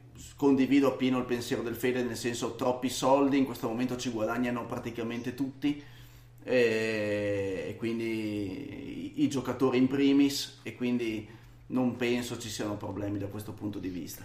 Però ci guadagnavano anche nel 2011, eh? non le cifre di adesso, però già un certo giro di soldi ce l'avevano e non si sono fatti problemi a puntare però, i piedi. Però nel eh. frattempo sono stati anche aggiunti alcuni, alcuni benefit, diciamo come il Supermax, come altri tipi di, di pacchetti che... Beh, quella della firma dei, dei veterani. Esatto. Insomma Quindi secondo, me, secondo me, ancora più di quello, secondo me proprio il lockout del 2011 ha fatto vedere quanti cazzo di soldi si perdono a fermare le NBA per qualche mese e, e tra mm. l'altro i, i, giocatori adesso guadagnano quanto gli owner, nel senso o meglio si dividono la fetta sostanzialmente a metà che poi tra del, l'altro del. Sì, che poi magari rischi durante l'anno dei lockout di avere uh, dei, diciamo, delle, delle, finaliste abbastanza particolari, così particolari da non attrarre magari nemmeno il pubblico uh, diciamo europeo di Asia di massa, perché fino a quando insomma i Detroit Pistons o i Dallas Mavericks non penso che questo possa aizzare molto gli animi nell'acquisto di magliette o di interesse verso la Lega. Poi ovvio che se capita durante una stagione regolare ben venga, ma il lockout è sempre una stagione abbastanza, abbastanza a sé. Quindi siete molto positivi come Michele riguardo allo stato di salute del, dell'NBA? Sì, per il futuro, per, il, per il, boh, qualche ombra secondo me ci può anche essere. Nel senso che, o meglio, non è così, non è questione di ombra, forse è di minor luce che può sembrare la stessa cosa, ma non lo è, nel senso che in questo momento la Lega è in una situazione economica eh, di tale ascesa che come tutte le cose quando inizia a crescere un po' di meno o anche solo rimane statica, poi la prospettiva sembra di una cosa che non funziona più come prima. È un po' come nella borsa, no? o come, come un'azienda che dice che crescerà del 10%, poi cresce del 5% e le, il valore delle azioni cala perché è cresciuta meno del previsto, capito cosa intendo? E in questo momento sta crescendo talmente, talmente tanto che secondo me è fisiologico a un certo punto delle crescite del genere non possono andare avanti per sempre. Poi non so se si assisterà anche a una regressione magari piccola in futuro, qualche piccola regressione fisiologica anche lì, però a un certo punto bisognerà, fer- bisognerà fermarsi, cioè non, non, si può crescere a questi ritmi per sempre, a mio avviso, a meno che di colpo non dai una TV a tutti gli abitanti, che ne so, dell'Africa e si possono permettere di comprarsi il League Pass e hai un miliardo di persone in più che possono guardarlo. È anche vero che come, ogni, come un buon imprenditore anche Silver sta ampliando i mercati perché già il fatto di entrare sia economicamente che come immagine dentro la Lega Africana eh, insomma, tutto questo punta ad aumentare, secondo me, lo spettro di quello che può essere il, l'utente, l'utente mondiale NBA. Quindi secondo me si, si, stanno in qualche modo allargando. Oh, anche la politica del League Pass di essere comunque economico in casa? Eh sì. Ad esempio, eh, in ad Argentina costa molto poco, ad esempio. Ma anche nel sud-est asiatico mi dicono. Comunque eh, il fatto di ampliare i mercati fa sì che anche se la perdita magari è su una, una singola zona mondiale, poi ne vai a guadagnare sul, sull'intero pacchetto. Quindi secondo me si sta muovendo Silver in una visione abbastanza sì, globale. Adesso che riguarda l'Africa si sta muovendo molto bene, secondo me perché riguarda il coltivare talenti. Esatto. Mentre adesso c'è la situazione economica africana è, è tale per cui è difficile che ovviamente cresca come asset, stanno crescendo molto in India invece, che quella sì che è un, è un mercato negli ultimi, sì. Eh sì, è emergente dove infatti ci stanno andando, ci giocano, cioè NBA India comunque è un player ormai internazionale, ci, ci lavora, così co- quello che è stato la Cina fino a qualche anno fa, che adesso era fino al casino di qualche mese fa un partner ormai stabilito, cioè prima hanno fatto la Cina, poi eh, sta facendo l'India, poi dopo chiaro che cioè, il mondo inizia a finire. Beh, chiaro. L'importante è che comunque Silver abbia ancora storie da raccontare, perché l'NBA non è solo sport, ma anche storie, volti, volti, e immagini. E, e, questo ci porta, secondo me, secondo, al secondo grande argomento di, di questa puntata, ragazzi, perché eh, Francesco, il nostro ascoltatore, una sì, new entry tra l'altro. Sì, tra l'altro una new entry entra in grande attesa e lo ringraziamo e ci fa una domanda che è multipla perché ci sono diversi contenuti da sviscerare in questa domanda e parte così, secondo voi A. Generazione di fenomeni No, aspetta, dile, contestualizzare un attimo. Sì, vai. Cioè, la domanda era mh, perché eh, Doncic, Giannis eh, e tutti questi giovinastri qua stanno mettendo queste cifre così spaventosamente folli e stanno infrangendo tonnellate di record. E quindi... e lui, lui- lui ci dà tre diverse chiavi interpretative. Ok. O, o sono una generazione di fenomeni, poi le altre due non me le ricordo, dille te. Divario esagerato tra top player e il resto della lega. L'evoluzione del gioco porta a statistiche migliori per alcune tipologie di, dico- di giocatori e non ne ricordo altri periodi in cui la gente appena arrivata nella lega metteva insieme numeri così. Io penso che fosse riferito non solo ai top player attuali, ma anche a tutta quella serie di giocatori appena usciti dal, dal college che in qualche modo eh, hanno statistiche discrete per essere dei primi anni. Faccio un esempio, il PJ Washington di turno, il Jamoran di turno. Zion. Z- eh, boh, che ancora non si sa, ma eh, ce lo mettiamo dentro e, e comunque Lo giocatori... Zion di Schrödinger. Esatto, o il Young dello scorso anno, comunque giocatori magari non considerati fenomeni, ma che già il primo anno hanno delle, delle statistiche pen- non indifferenti, cosa che magari gli scorsi anni era un po' meno evidente. Penso che fosse riferito Ma un po' a tutto perché- lo spettro. Cioè, secondo me nel caso di Young, magari in particolare, di, anche del PJ Washington, ormai secondo me le squadre hanno capito che eh, la rotta è quella magari di cercare di fare soprattutto squadre di mercati marginali e di far crescere i giovani che hanno in casa. Quindi luce verde, ma tanta, tanto, tanto, tantissima palla in mano e possibilità di fare un po' quello che vogliono, nel bene e nel male. Eh, quindi è da lì che deriva il numero di la tonnellata proprio di numeri di ciccia che riescono a mettere. Aggiungiamo poi che è un discorso eh, legato anche al fatto che il pace è aumentato, cioè quindi si gioca su molti più possessi, quindi c'è più possibilità di fare cose. Quello sicuramente è uno. Sì. Quello sicuramente è uno. Però secondo me è anche una questione di, ehm, di come si arriva in NBA, nel senso che anche il 19enne che attualmente entra in NBA ha eh, una forma fisica, una- un atletismo, una muscolatura eh, che, gli permette, che gli permette secondo me di reggere eh, sia in termini di minuti che in termini appunto di scontri fisici eh, contro giocatori che già sono presenti in lega. Eh, quindi non subiscono, non subiscono, secondo me, fisicamente l'impatto dell'ingresso in una- nella Lega dei Professionisti.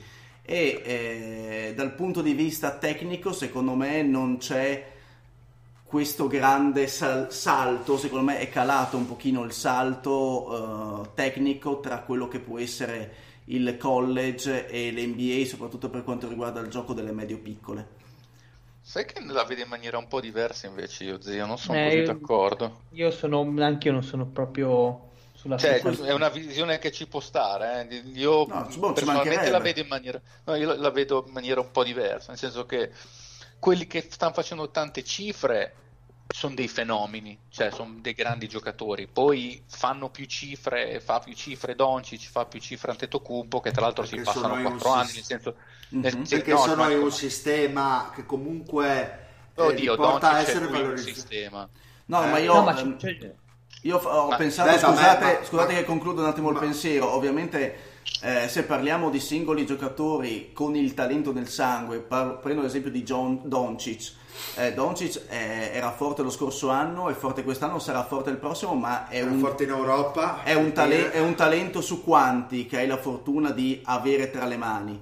Eh, io Doncic è parlo... il primo che diventa co- cioè, europeo che è così. Sì, ma potrebbe essere lo Zion di turno, potrebbe essere Leighton di turno. potrebbe. Nel senso, i giocatori che hanno talento ci sono, ci sono sempre stati. Io eh, mi sono un attimo focalizzato sui quei giocatori, secondo me, di seconda fascia anche a livello di scelte, che però già dal primo anno hanno un impatto e che secondo me negli anni, no- non sempre negli anni precedenti, tanti giocatori avevano un impatto del genere. Eh, non, Io non sono sono- Sì, convintissimo, no, devo dirti. no, me spiego, tra l'altro, secondo me questo in realtà era più vero eh, quando il limite per entrare in NBA e magari Era o meglio, non tanto, non- anzi non era tanto questione di limite, ma per quando era prassi farsi almeno due o tre anni di NBA. e quindi certo, ma cioè, infatti, in realtà ma infatti il mio discorso momento- è su quello, nel senso che adesso il giocatore a 18 19 anni ha probabilmente a livello di fisico lo stesso fisico del 22enne che entrava ve- 20 o 30 anni fa in NBA.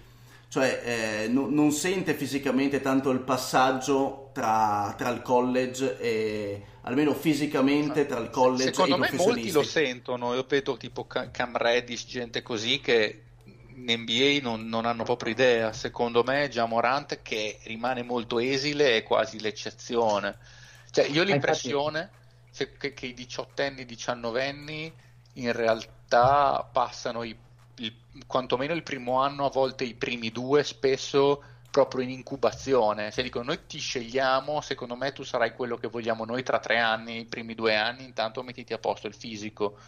Succede, succede abbastanza spesso, secondo me. Poi ci sono quelli che arrivano prontissimi, come Ayton, che era già enorme, come in realtà anche Doncic, che sì, aveva un po' di baby fat, come si dice, però fisicamente, come spalle, come forza nella parte del corpo, non gli potevi dire niente, come, come Zion, che, che cazzo gli dici? Però secondo me non sono tutti così, cioè basta vedere che cos'era Antetokounmpo appena entrato in NBA, era un fuscello, era, era piccolissimo.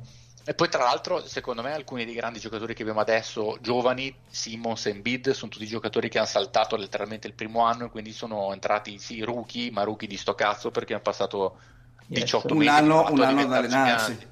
Mm. Esatto. Mentre invece un- una volta, tra l'altro era ancora più vero vedere dei rookie che facevano gran cifre, che in realtà era verissimo negli anni 60, era evidente, cioè entrava Chamberlain e faceva 40, entrava a 21 anni però. Cioè, Jordan eh, fece 26 di media, mi pare, da rookie, A però lui 22. comunque, esatto, a 22 anni.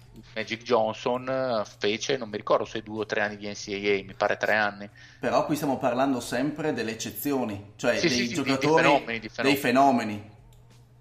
Sì, sì, non- eh, poi, poi, ovviamente il, il- il pace più alto aiuta quelli che prima facevano 10 punti, adesso magari ne fanno 14. Sì. Io Esatto. comunque sono sempre sono convinto abbastanza proprio sul discorso del contesto e di quanto le squadre ti mettano in condizione di far bene. Due esempi, uno top, guardate RJ Barrett. RJ che per riprendere il discorso dello zio ha un fisico fatto e finito, scolpito nella pietra, Donna. è in una situazione in cui non gli permettono di fare, di esprimere il suo gioco al meglio. È andata bene le prime dieci partite in cui le squadre non l'avevano ancora inquadrato, quindi bene o male riusciva a barcamenarsi, adesso fa una fatica della Madonna perché non gli si riesce a costruire un attacco intorno. Ma anche lo stesso, che ne so, Kuzma. Kuzma finché era un contesto a lui favorevole, il primo anno, anno e mezzo, me- faceva 20 punti di media tranquillamente ed era una soluzione, un asset notevole per i Lakers. Adesso sono arrivati al punto che non è più funzionale al loro gioco e, lo- e giustamente si stanno guardando intorno per vedere cosa riescono a ricavarci. Inoltre, secondo me, i giocatori che entrano ora sono anche più istruiti, nel senso ehm, tutto quello che c'è intorno al, eh, al controllo delle partite dal punto di vista dei dati, delle, delle zone. Sì, vengono messi vengono nelle messe nelle condizioni condizioni di squadra. poter rendere. Sì, c'è sempre un punto di domanda che come diceva benissimo Lorenzo era il discorso che volevo fare prima su Doncic, non sto a sindacare con grandissimo talento, però comunque eh, ha una squadra, è vero che ha delle mancanze, l'abbiamo già detto tante volte, ma eh, sopra di lui c'è un Carlisle che insomma ha dimostrato di essere un allenatore di prima fascia NBA, se, uno- se non uno tra i migliori, visto i risultati che è riuscito a prenderci e con i roster che aveva anche fra le mani, tra l'altro. Quindi non è che gli ha messo come allenatore il fizz del, del caso, perché eh, cioè, il, il fatto è che poi bisogna sempre, secondo me, distinguere le cifre dal fatto che il giocatore fa le cifre in un contesto in cui le pa- le- la squadra vince- vince- vincono delle partite, la squadra vince delle partite, perché se no ce ne sono stati di, di casi di, di giocatori che facevano doppie doppie o facevano statistiche, ma poi alla fine la squadra non andava da nessuna parte, insomma, anche quello.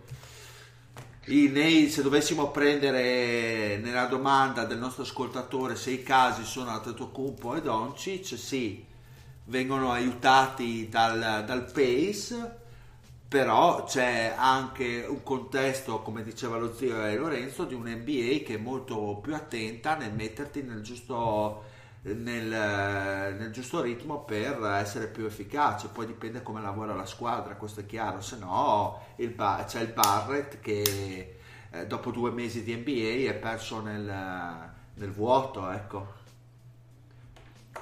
penso che sia cioè, Antetokounmpo sono stati bravissimi a Milwaukee a svilupparlo sia fisicamente sia nella comprensione del gioco cioè il primo anno praticamente non gli facevano mettere palla a terra nel senso lo tenevano lì nell'angolo era uno specialista difensivo della Madonna e basta poi piano piano hanno cominciato a svilupparlo magari facendogli portare palla facendogli eh, facendolo giocare da playmaker vabbè comunque queste cose così estreme però hanno seguito un percorso di evoluzione che l'ha portato a essere il giocatore più dominante forse ora al momento dell'NBA.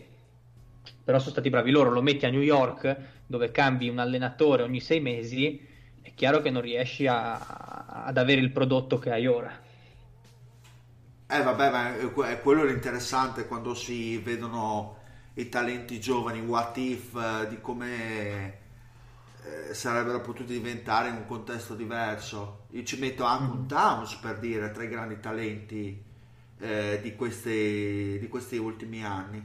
E il fatto... Perché comunque un centro che gioca come una guardia, cioè voglio dire, perché Towns gioca come una guardia, chi lo difende deve difendere una guardia in realtà. Poi si può, di, si può parlare del fatto che magari può, potrebbe essere più efficace sotto, però intanto... Yes. No, no, poi ovviamente c'è anche del loro perché ovviamente la base, la base ci deve essere, de... stiamo parlando. Sì, la, l'apertura chiaro. degli spazi secondo voi potrebbe essere un altro motivo il fatto questo allargamento del campo eh, molto più perimetrale rispetto a una volta magari potrebbe aiutare secondo voi a, a far emergere un giocatore nelle sue qualità Fede? Non ho sentito l'ultima frase. No, nel senso, questa, questo è un, un, gioco moderno di ampliare le spaziature, quindi giocare molto sul perimetro, sì. lasciare... Pensi che possa essere anche questo un aiuto a migliorare le statistiche dei giocatori, soprattutto dei, eh, dei rookie? Diciamo di alcuni sì, sicuramente. Di alcuni sì, diciamo che per quelli adatti a giocare in questa NBA assolutamente, così come ce ne sono altri come Jai Locafor che invece mm. sono trovati praticamente fuori dalla Lega quando invece loro erano Okafor era il prototipo del giocatore che dal giorno 1 poteva far 20, visto quant'era già avanti dal punto di vista dei movimenti e spalle a canestro. Lui era chiaramente un giocatore che negli anni 90, primi anni 2000, erano 20 già scritti. Per quelli che sono abituati a giocare in questa NBA vale un po' per tutte le, le, le epoche, diciamo, ci sono giocatori adatti e meno adatti, quello che invece diciamo è sicuramente misurabile e oggettivo è il fatto che il pace è il più alto più o meno degli ultimi 20 anni, anche 25, è alto quasi come quello degli anni 80 con in più il, il tiro da 3 D'altronde, senza un pace alto è difficile avere dei tanti giocatori che fanno tante cifre. Nel, negli anni 90 non erano così tanti, c'erano i super, super, super fenomeni, quelli che dove li metti stanno, e poi altri solidissimi giocatori che facevano 15 di media, che oggi fanno 20-22 e sono delle star.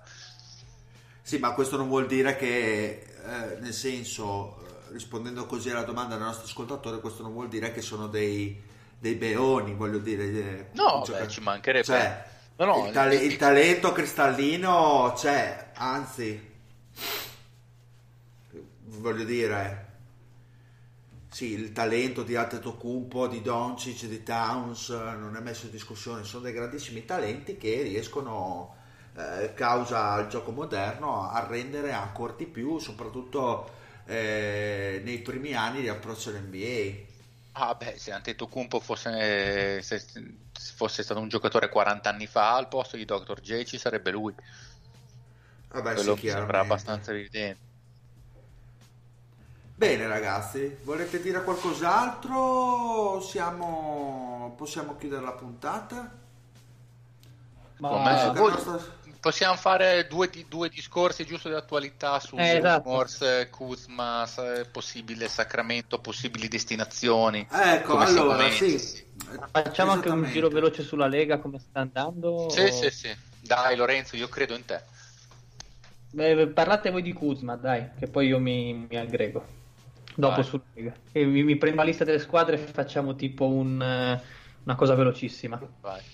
Allora, su Kuzma secondo me si stanno guardando perché il fit in questo momento della squadra non è perfetto, lui sta facendo di tutto per non farsi cedere perché vorrebbe rimanere a Los Angeles, Mica giustamente sì. i Lakers fanno bene a guardarsi intorno perché eh, hanno bisogno forse di altri tipi di giocatori, è venuto fuori il rumor del, dello scambio con Bogdanovic più che altro, ma, ma perché sono i Kings che sono interessati a Kuzma, io la vedo un po' difficile perché i due giocatori hanno un, un, un, chiaramente un valore molto diverso e comunque Kuzma è, è, un altro in scala da rookie che entro breve devi rinnovare, quindi neanche dire che ti prendi un giocatore che ti tieni poi a lungo termine, cioè ti sposti forse di un anno, forse nemmeno di un anno, perché comunque già in estate puoi iniziare a parlare del suo rinnovo, quindi forse tanto vale che provi a tenere del giocatore migliore dei due, anche perché è un giocatore di cui secondo me i Kings non hanno così bisogno, bisogno. Esatto. sono esatto. abbastanza pieni nel ruolo.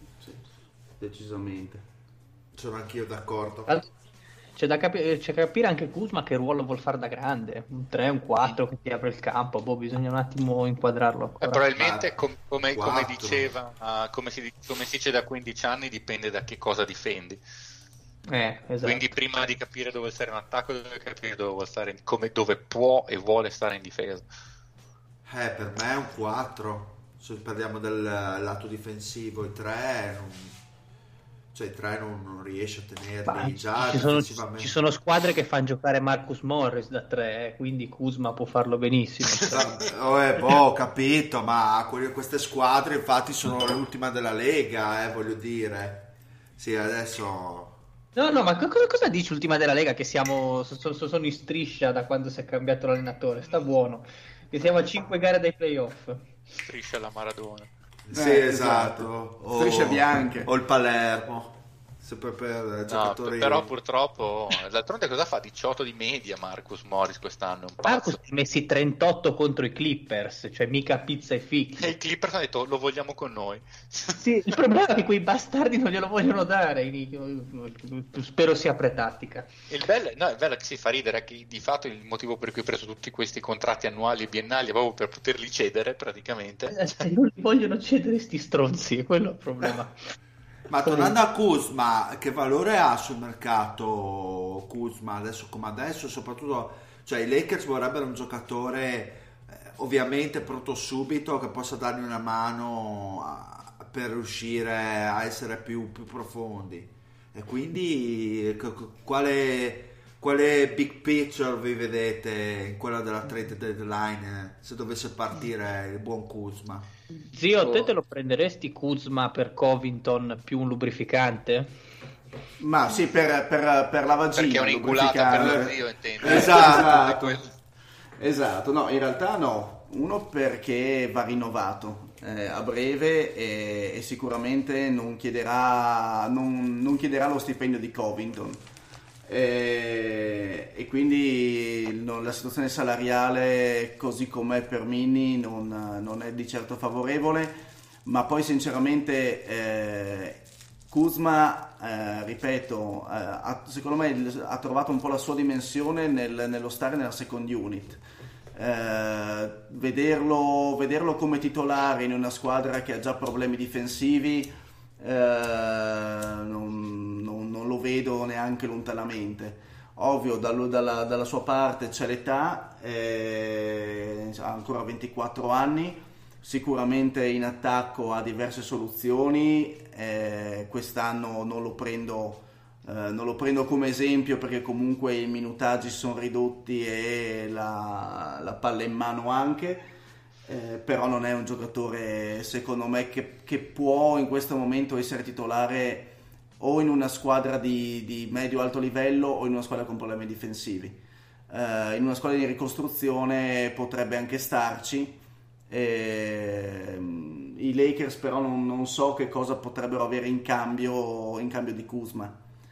Eh, Covington vorrebbero per, dire secondo me devono trovare la, il lover che ci vede qualcosa di speciale esatto, esatto. però eh, il lover probabilmente eh, lo immagina con, con, tanti minuti in campo. Eh, ed è un giocatore che probabilmente rende con, con palle in mano eh, da una parte ma anche non responsabilità dall'altra. Kuzma con responsabilità secondo me è ancora abbastanza lontano dal vedersi anche perché comunque adesso al momento guadagna veramente troppo poco per far combaciare, cioè guadagna 2 milioni questo. Esatto. Quindi per, devi fare degli incastri salariali abbastanza particolari, considerando anche il cap dei Lakers. Dei Lakers, esatto. E devi prenderti qualche boh, mostruoso. Che eh no, non puoi prenderti mostruosi perché sei mostruosi cioè, sono i Lakers devono prendere mostruosi. No, i Lakers devono scaricare, cioè nel senso è, è complicato, devi prenderti ah, un, gio- un, giocatore che abbia un ingaggio basso e che, renda, so. e, che, e che, renda, a questo punto più di Kuzma. Eh, esatto, esatto. Boh. Magari una guardia che sappia creare dal palleggio una volta buona per tutte perché fanno una fatica boia quando quegli altri due sono seduti, cioè ci vuole una guardia che gli generi attacco, quello che gli manca. Vediamo chi hanno in saccoccia sti qua. È anche vero che in quel ruolo come, come second unit non hanno nessuno, ad eccezione di Kuzma, eh, di, di, livello. No, infatti sì. per quello che si, parla, che si, parlava di Collison, di Darren Collison, che eh, è quello che è, però al momento tra i papabili forse è il meno peggio, il profilo che gli può, non dico dare una mano, però potrebbe interessare perché Beh. veramente questi quando LeBron e Anthony Davis o non girano per i fatti loro sono seduti sono nel dramma.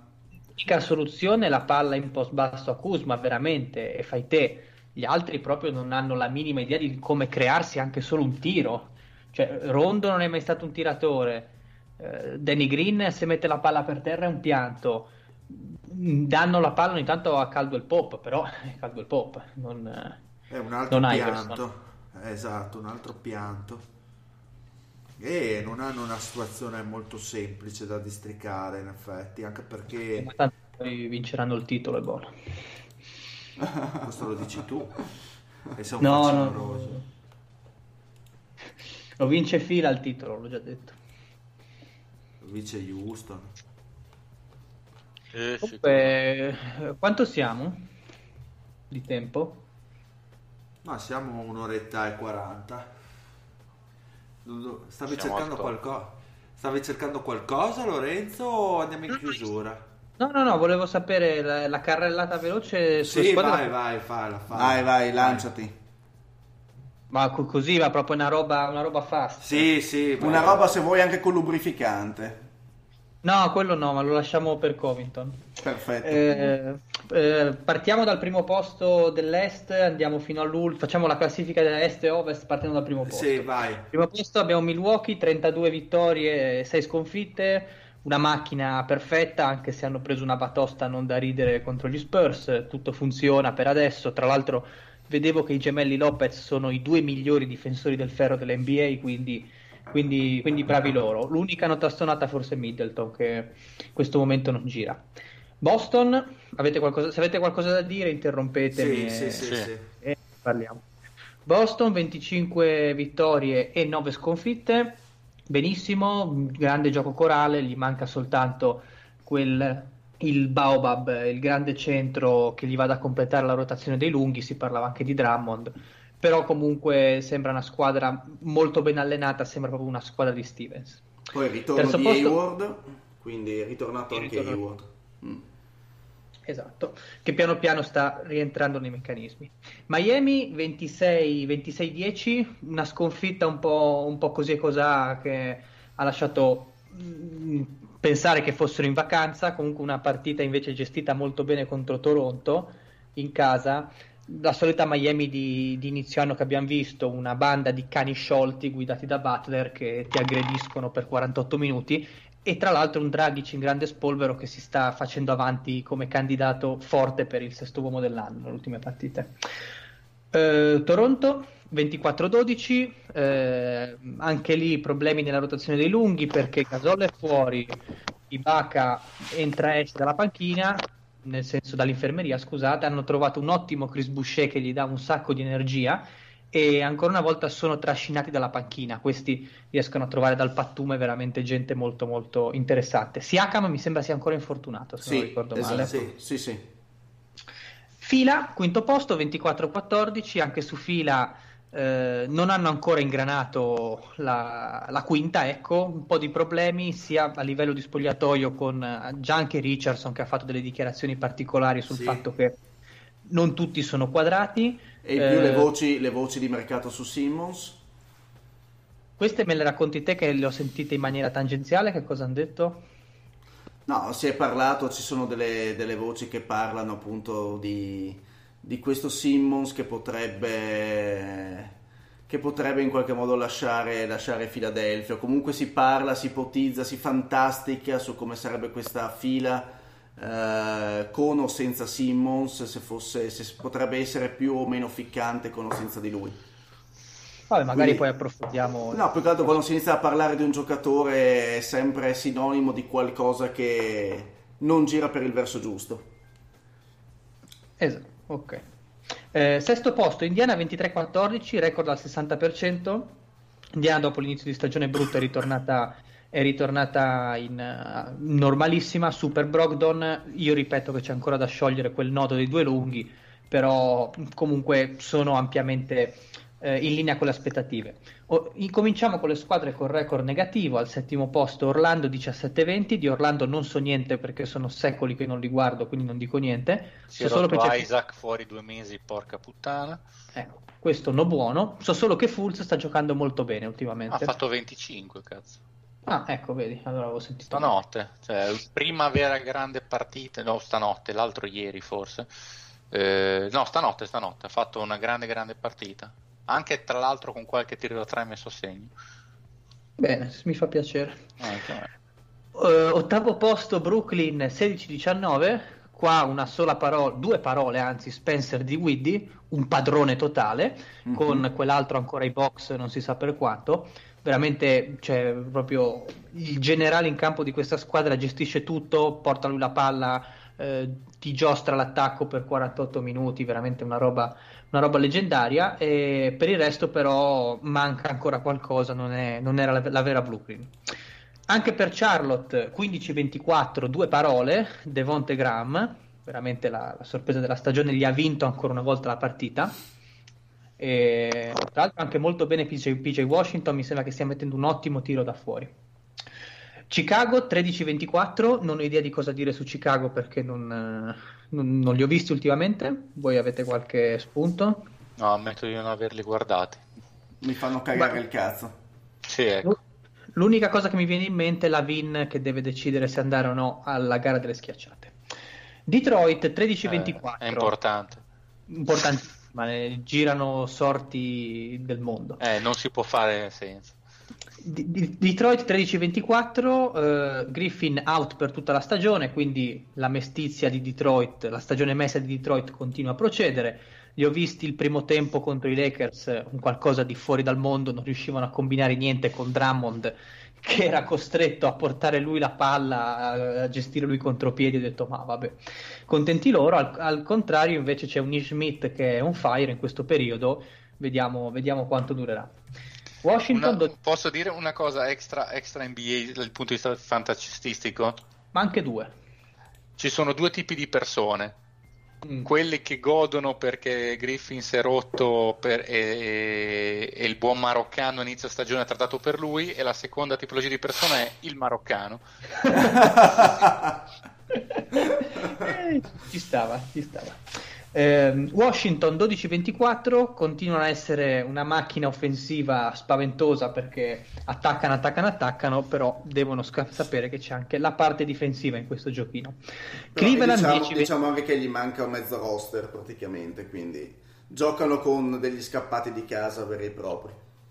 Non spariamo sulla Croce Rossa. Tra l'altro. Eh, Cleveland 10 10-26, Mm, sappiamo tutti degli scazzi di Kevin Love perché gioca con eh, dei somari, quindi non, eh, non affonderei troppo il coltello. New York 10-26, come ho già detto benissimo, da quando è arrivato un nuovo coach finalmente la squadra ha dei concetti offensivi anche semplici ma comunque ci sono, poi magari ne parleremo più avanti meglio. E all'ultimo posto della, est- della Eastern Atlanta con 8-29 e Atlanta anche lì abbastanza, abbastanza mesta, l'unica nota è Trey Young che continua a fare i suoi numeri da circo, però per il resto manca, manca la Poca ciccia. roba, sì. Andiamo velocemente a Ovest? Sì, vai. Allora, Ovest, Lakers 29-7. Abbiamo già parlato dei Lakers, direi di andare avanti. Abbiamo espresso quello che, quello che c'è da dire. Benissimo LeBron e Anthony Davis.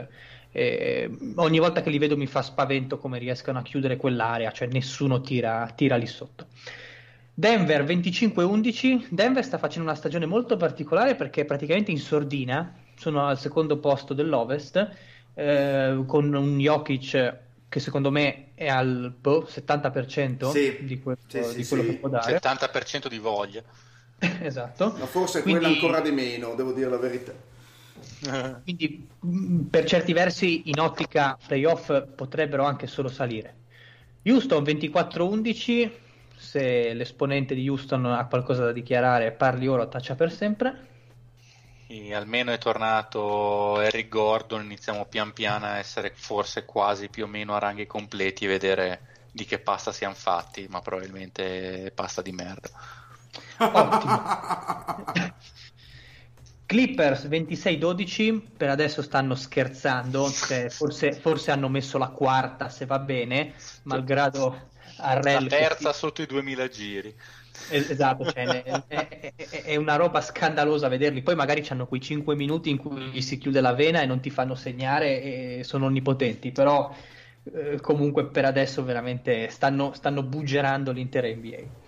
Con Arrel che tra l'altro si incazza e non è il modo di giocare questo, io dico ad Arrel stai calmo che siamo a gennaio. Utah? No, no, Arrel, vai tranquillo che ti ho al fantabasket da un'altra parte. Sì. Arel eh, continua a fare veramente il- l'onnipotente in campo, veramente E incredibile. tanto finché gli altri due giocano a sprazzi. Esatto. Eh, Utah, quinto posto 24-12, da quando Colley si è infortunato ed è ritornato Ingles in quintetto. Sì, ha cominciato. Sì, esatto. Ha cominciato Cioè, a essere aiuta. Tra l'altro Bogdanovic questa, questa notte ha fatto una prestazione epica perché ha fatto 35 punti con 0 rimbalzi, 0 assist, 0 palle rubate, 0 stoppate ed era una roba che è successa solamente una volta nella, nella lunga storia dell'NBA e adesso non mi ricordo. Ah, alla Houston, fu alla Houston eh, negli anni 2000 a fare una roba del genere.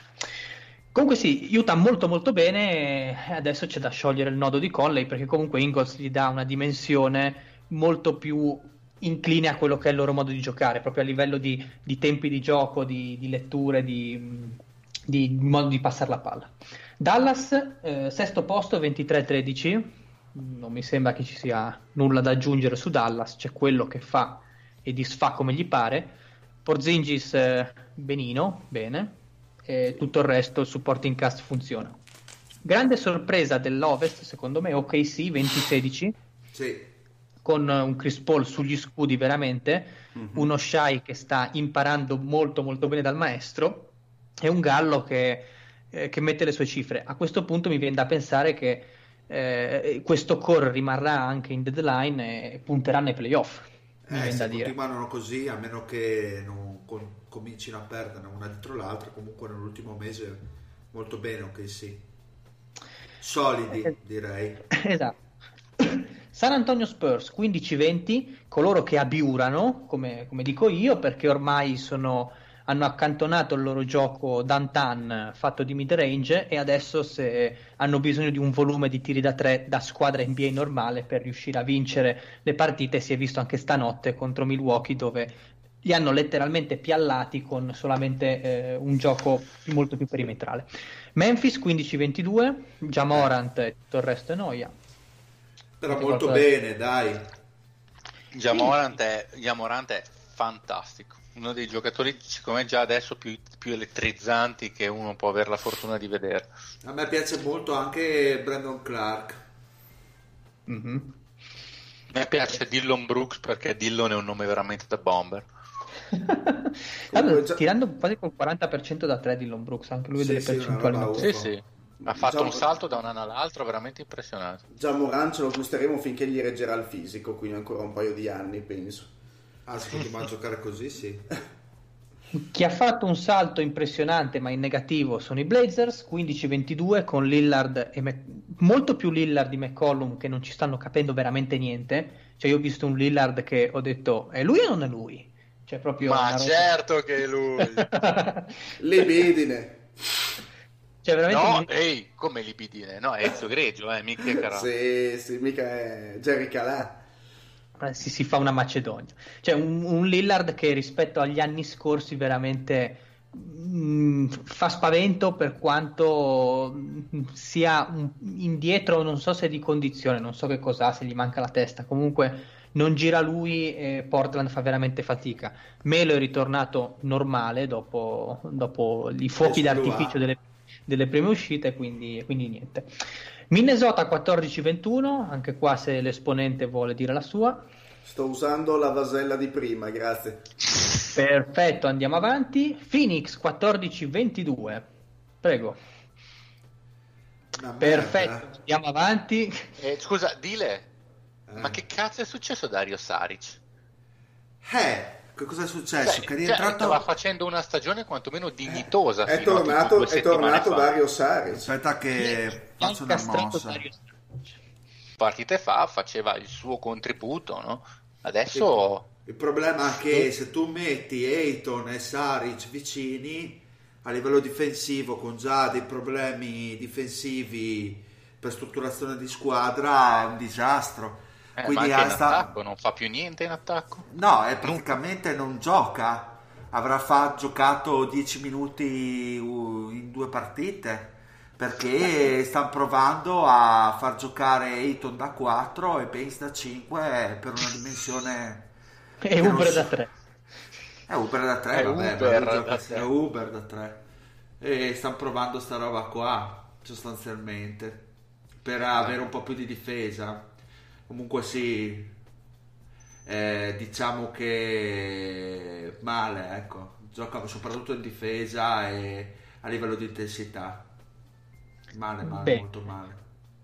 Sacramento 14-23, io non male, vorrei... Molto male, anche il Sacramento. Non vorrei prevaricare, però mi limito a dire che è tornato Fox, eh, Badild che accende e si spegne. Forse il più positivo della stagione è Richon Holmes, quindi sì, è tutto dire. È tutto dire. Io mi permetto di dire che questa cosa di giocare così tanto a metà campo quando hai un fenomeno da transizione come Fox. Eh, ma no, ma siamo noi che non capiamo Walton. Eh beh, lui non capisce se stesso. E Walton non capisce il basket, di basket. E giocavano quindi... meglio l'anno scorso, sinceramente. Giocavano meglio quando si stava peggio. Eh, quattordicesimo posto i Pelicans 12-25 i Pelicans piano piano stanno Bene. facendo vedere qualcosa. Sarà l'aria di Zion che potrebbe tornare ma secondo me non tornerà. Lonzo nelle ultime 5 è una roba tipo 25 punti con 8 assist di media quindi, quindi sì ha una, trovato una discreta routine anche da 3 punti dove tira dal palleggio bene. Ingram forse si è un po' normalizzato dopo inizio stagione però bene o male, nel senso rispetto, rispetto a quelle ah, che Ingram erano. sale e scende, nel senso che ha delle partite che ti fa 25 punti per dire 4 assist e 4 rimbalzi, ha partite un po' più normali, ecco, non sali e scendi continuo Ingram. Però esatto. io so che Zion dovrebbe tornare in realtà a breve. Ma se, secondo me sono dichiarazioni di facciata io sono dell'idea che Zion non ha senso che ritorni sta stagione. Non può vincere il rookie dell'anno, non eh, si espone soltanto a delle situazioni per lui pericolose. Fatti una stagione fuori, capisci determinate cose, lavora sul tuo corpo. Tra l'altro ho letto che gli hanno anche cambiato il modo di correre addirittura. Beh, questa secondo... è una buona cosa, secondo me. Esatto, mm, secondo me non ha senso rientrare ora a febbraio in questo momento perché deve bruciare per, deve giocarsi, bruciare per giocarsi niente alla fine esatto o, o, gli vogliono mettere dei minuti fargli capire come funziona il mondo NBA però co- come diceva Alfede già prima abbiamo i casi di Philadelphia che tenevano i rookie fermi un anno per problemi di infortuni e l'anno dopo rientravano molto Eh, bene. Forse questo non ha avuto un, un intervento, un intervento, perdonami, un infortunio così grave da dire non è proprio fai fatica a dirgli devi stare fermo un anno. Addirittura sono due settimane che Zion dice che sarebbe già pronto a giocare, l'hanno tenuto fermo anche due settimane più del previsto a una certa se che oggettivamente pronto, no, se a una certa è oggettivamente pronto che dici cioè, che, che- che cazzo lo faccio stare, fallo giocare, ci, ci sta, cioè, magari lo terrei sui 20-25 minuti per Ma tenerlo abbastanza giocherà. basso. Sì, Sì, me penso che giocherà. a un certo, io credo che a un certo punto giocherà, poi Devono vendere qualcosa a New Orleans. Quindi... Dici che del rookie dell'anno non gliene frega niente. No, ma più che altro No, a New Orleans deve vendere credo. qualcosa, quindi Zion prima o poi giocherà sicuro. No, ma che cazzo del rookie del- del- dell'anno? Tanto fosse una di quelle cose che se vinci il rookie dell'anno poi puoi prendere più soldi col prossimo contratto, ancora ancora. ma Non credo gli interessi molto. E chiudiamo con al quindicesimo posto 9-29 a 21 partite dai Lakers primi in classifica i Golden State Warriors che cantiere aperto, un sacco di giocatori che vanno e vengono, un porto di mare, nulla, da- nulla di più. Io sono secoli che non vedo i Warriors forse, non li ho visti neanche contro New York. Guarda, Anche io devi ho vedere visto soltanto, Bowman, io ho visto Poole, soltanto contro lì. Houston e mi ha fatto già girare il cazzo abbastanza. Perfetto. Boh, so- eh, più che altro è ridicolo vedere Green che fa il... sta facendo praticamente la superstar di Golden State. Mi fa un po' sorridere, insomma. Bene, questo è tutto. Bene, Anche troppo, perfetto. troppo.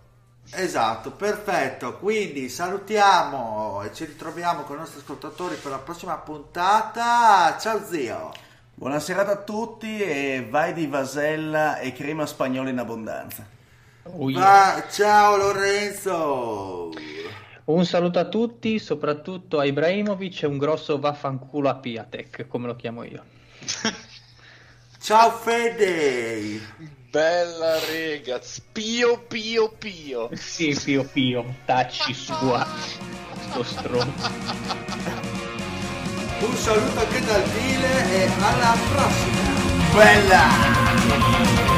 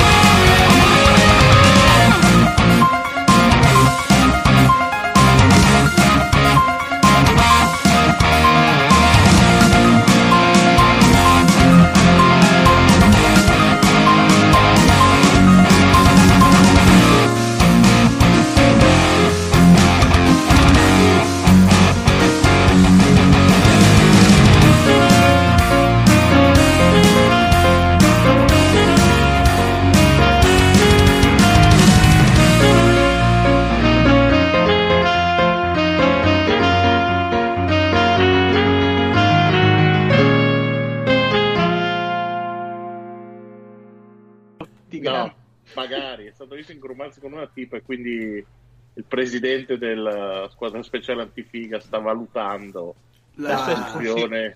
Ah. Giustamente, giustamente, secondo me. Eh, eh sì, eh sì, eh sì. No, questo qua sappiate che Aspetta che magari... po- pochi mesi fa Eh? questo guida i treni in Germania. Questo, quando era a Quattarvisio qualche mese fa, così insieme al resto della SAP, hanno pensato bene alle 5 e mezza di mattina, ubriachi, di andare a mangiare un panino alla Tankstelle subito dopo il confine. Mm. E, e voi direte, vabbè, che c'è di male? A parte Ma guidare ubriachi. fatto dici. qualche volta, mi sembra che Sì, raccontavi. ma io non sono andato in sette per la ciclabile su un'ape fermato dalla polizia. Ah, Che non è come la polizia. No, non è proprio la stessa No, perché in cosa. realtà fanno rispettare le regole quelli. Esatto. E quindi eh, no- non benissimo, diciamo che la patente non bene.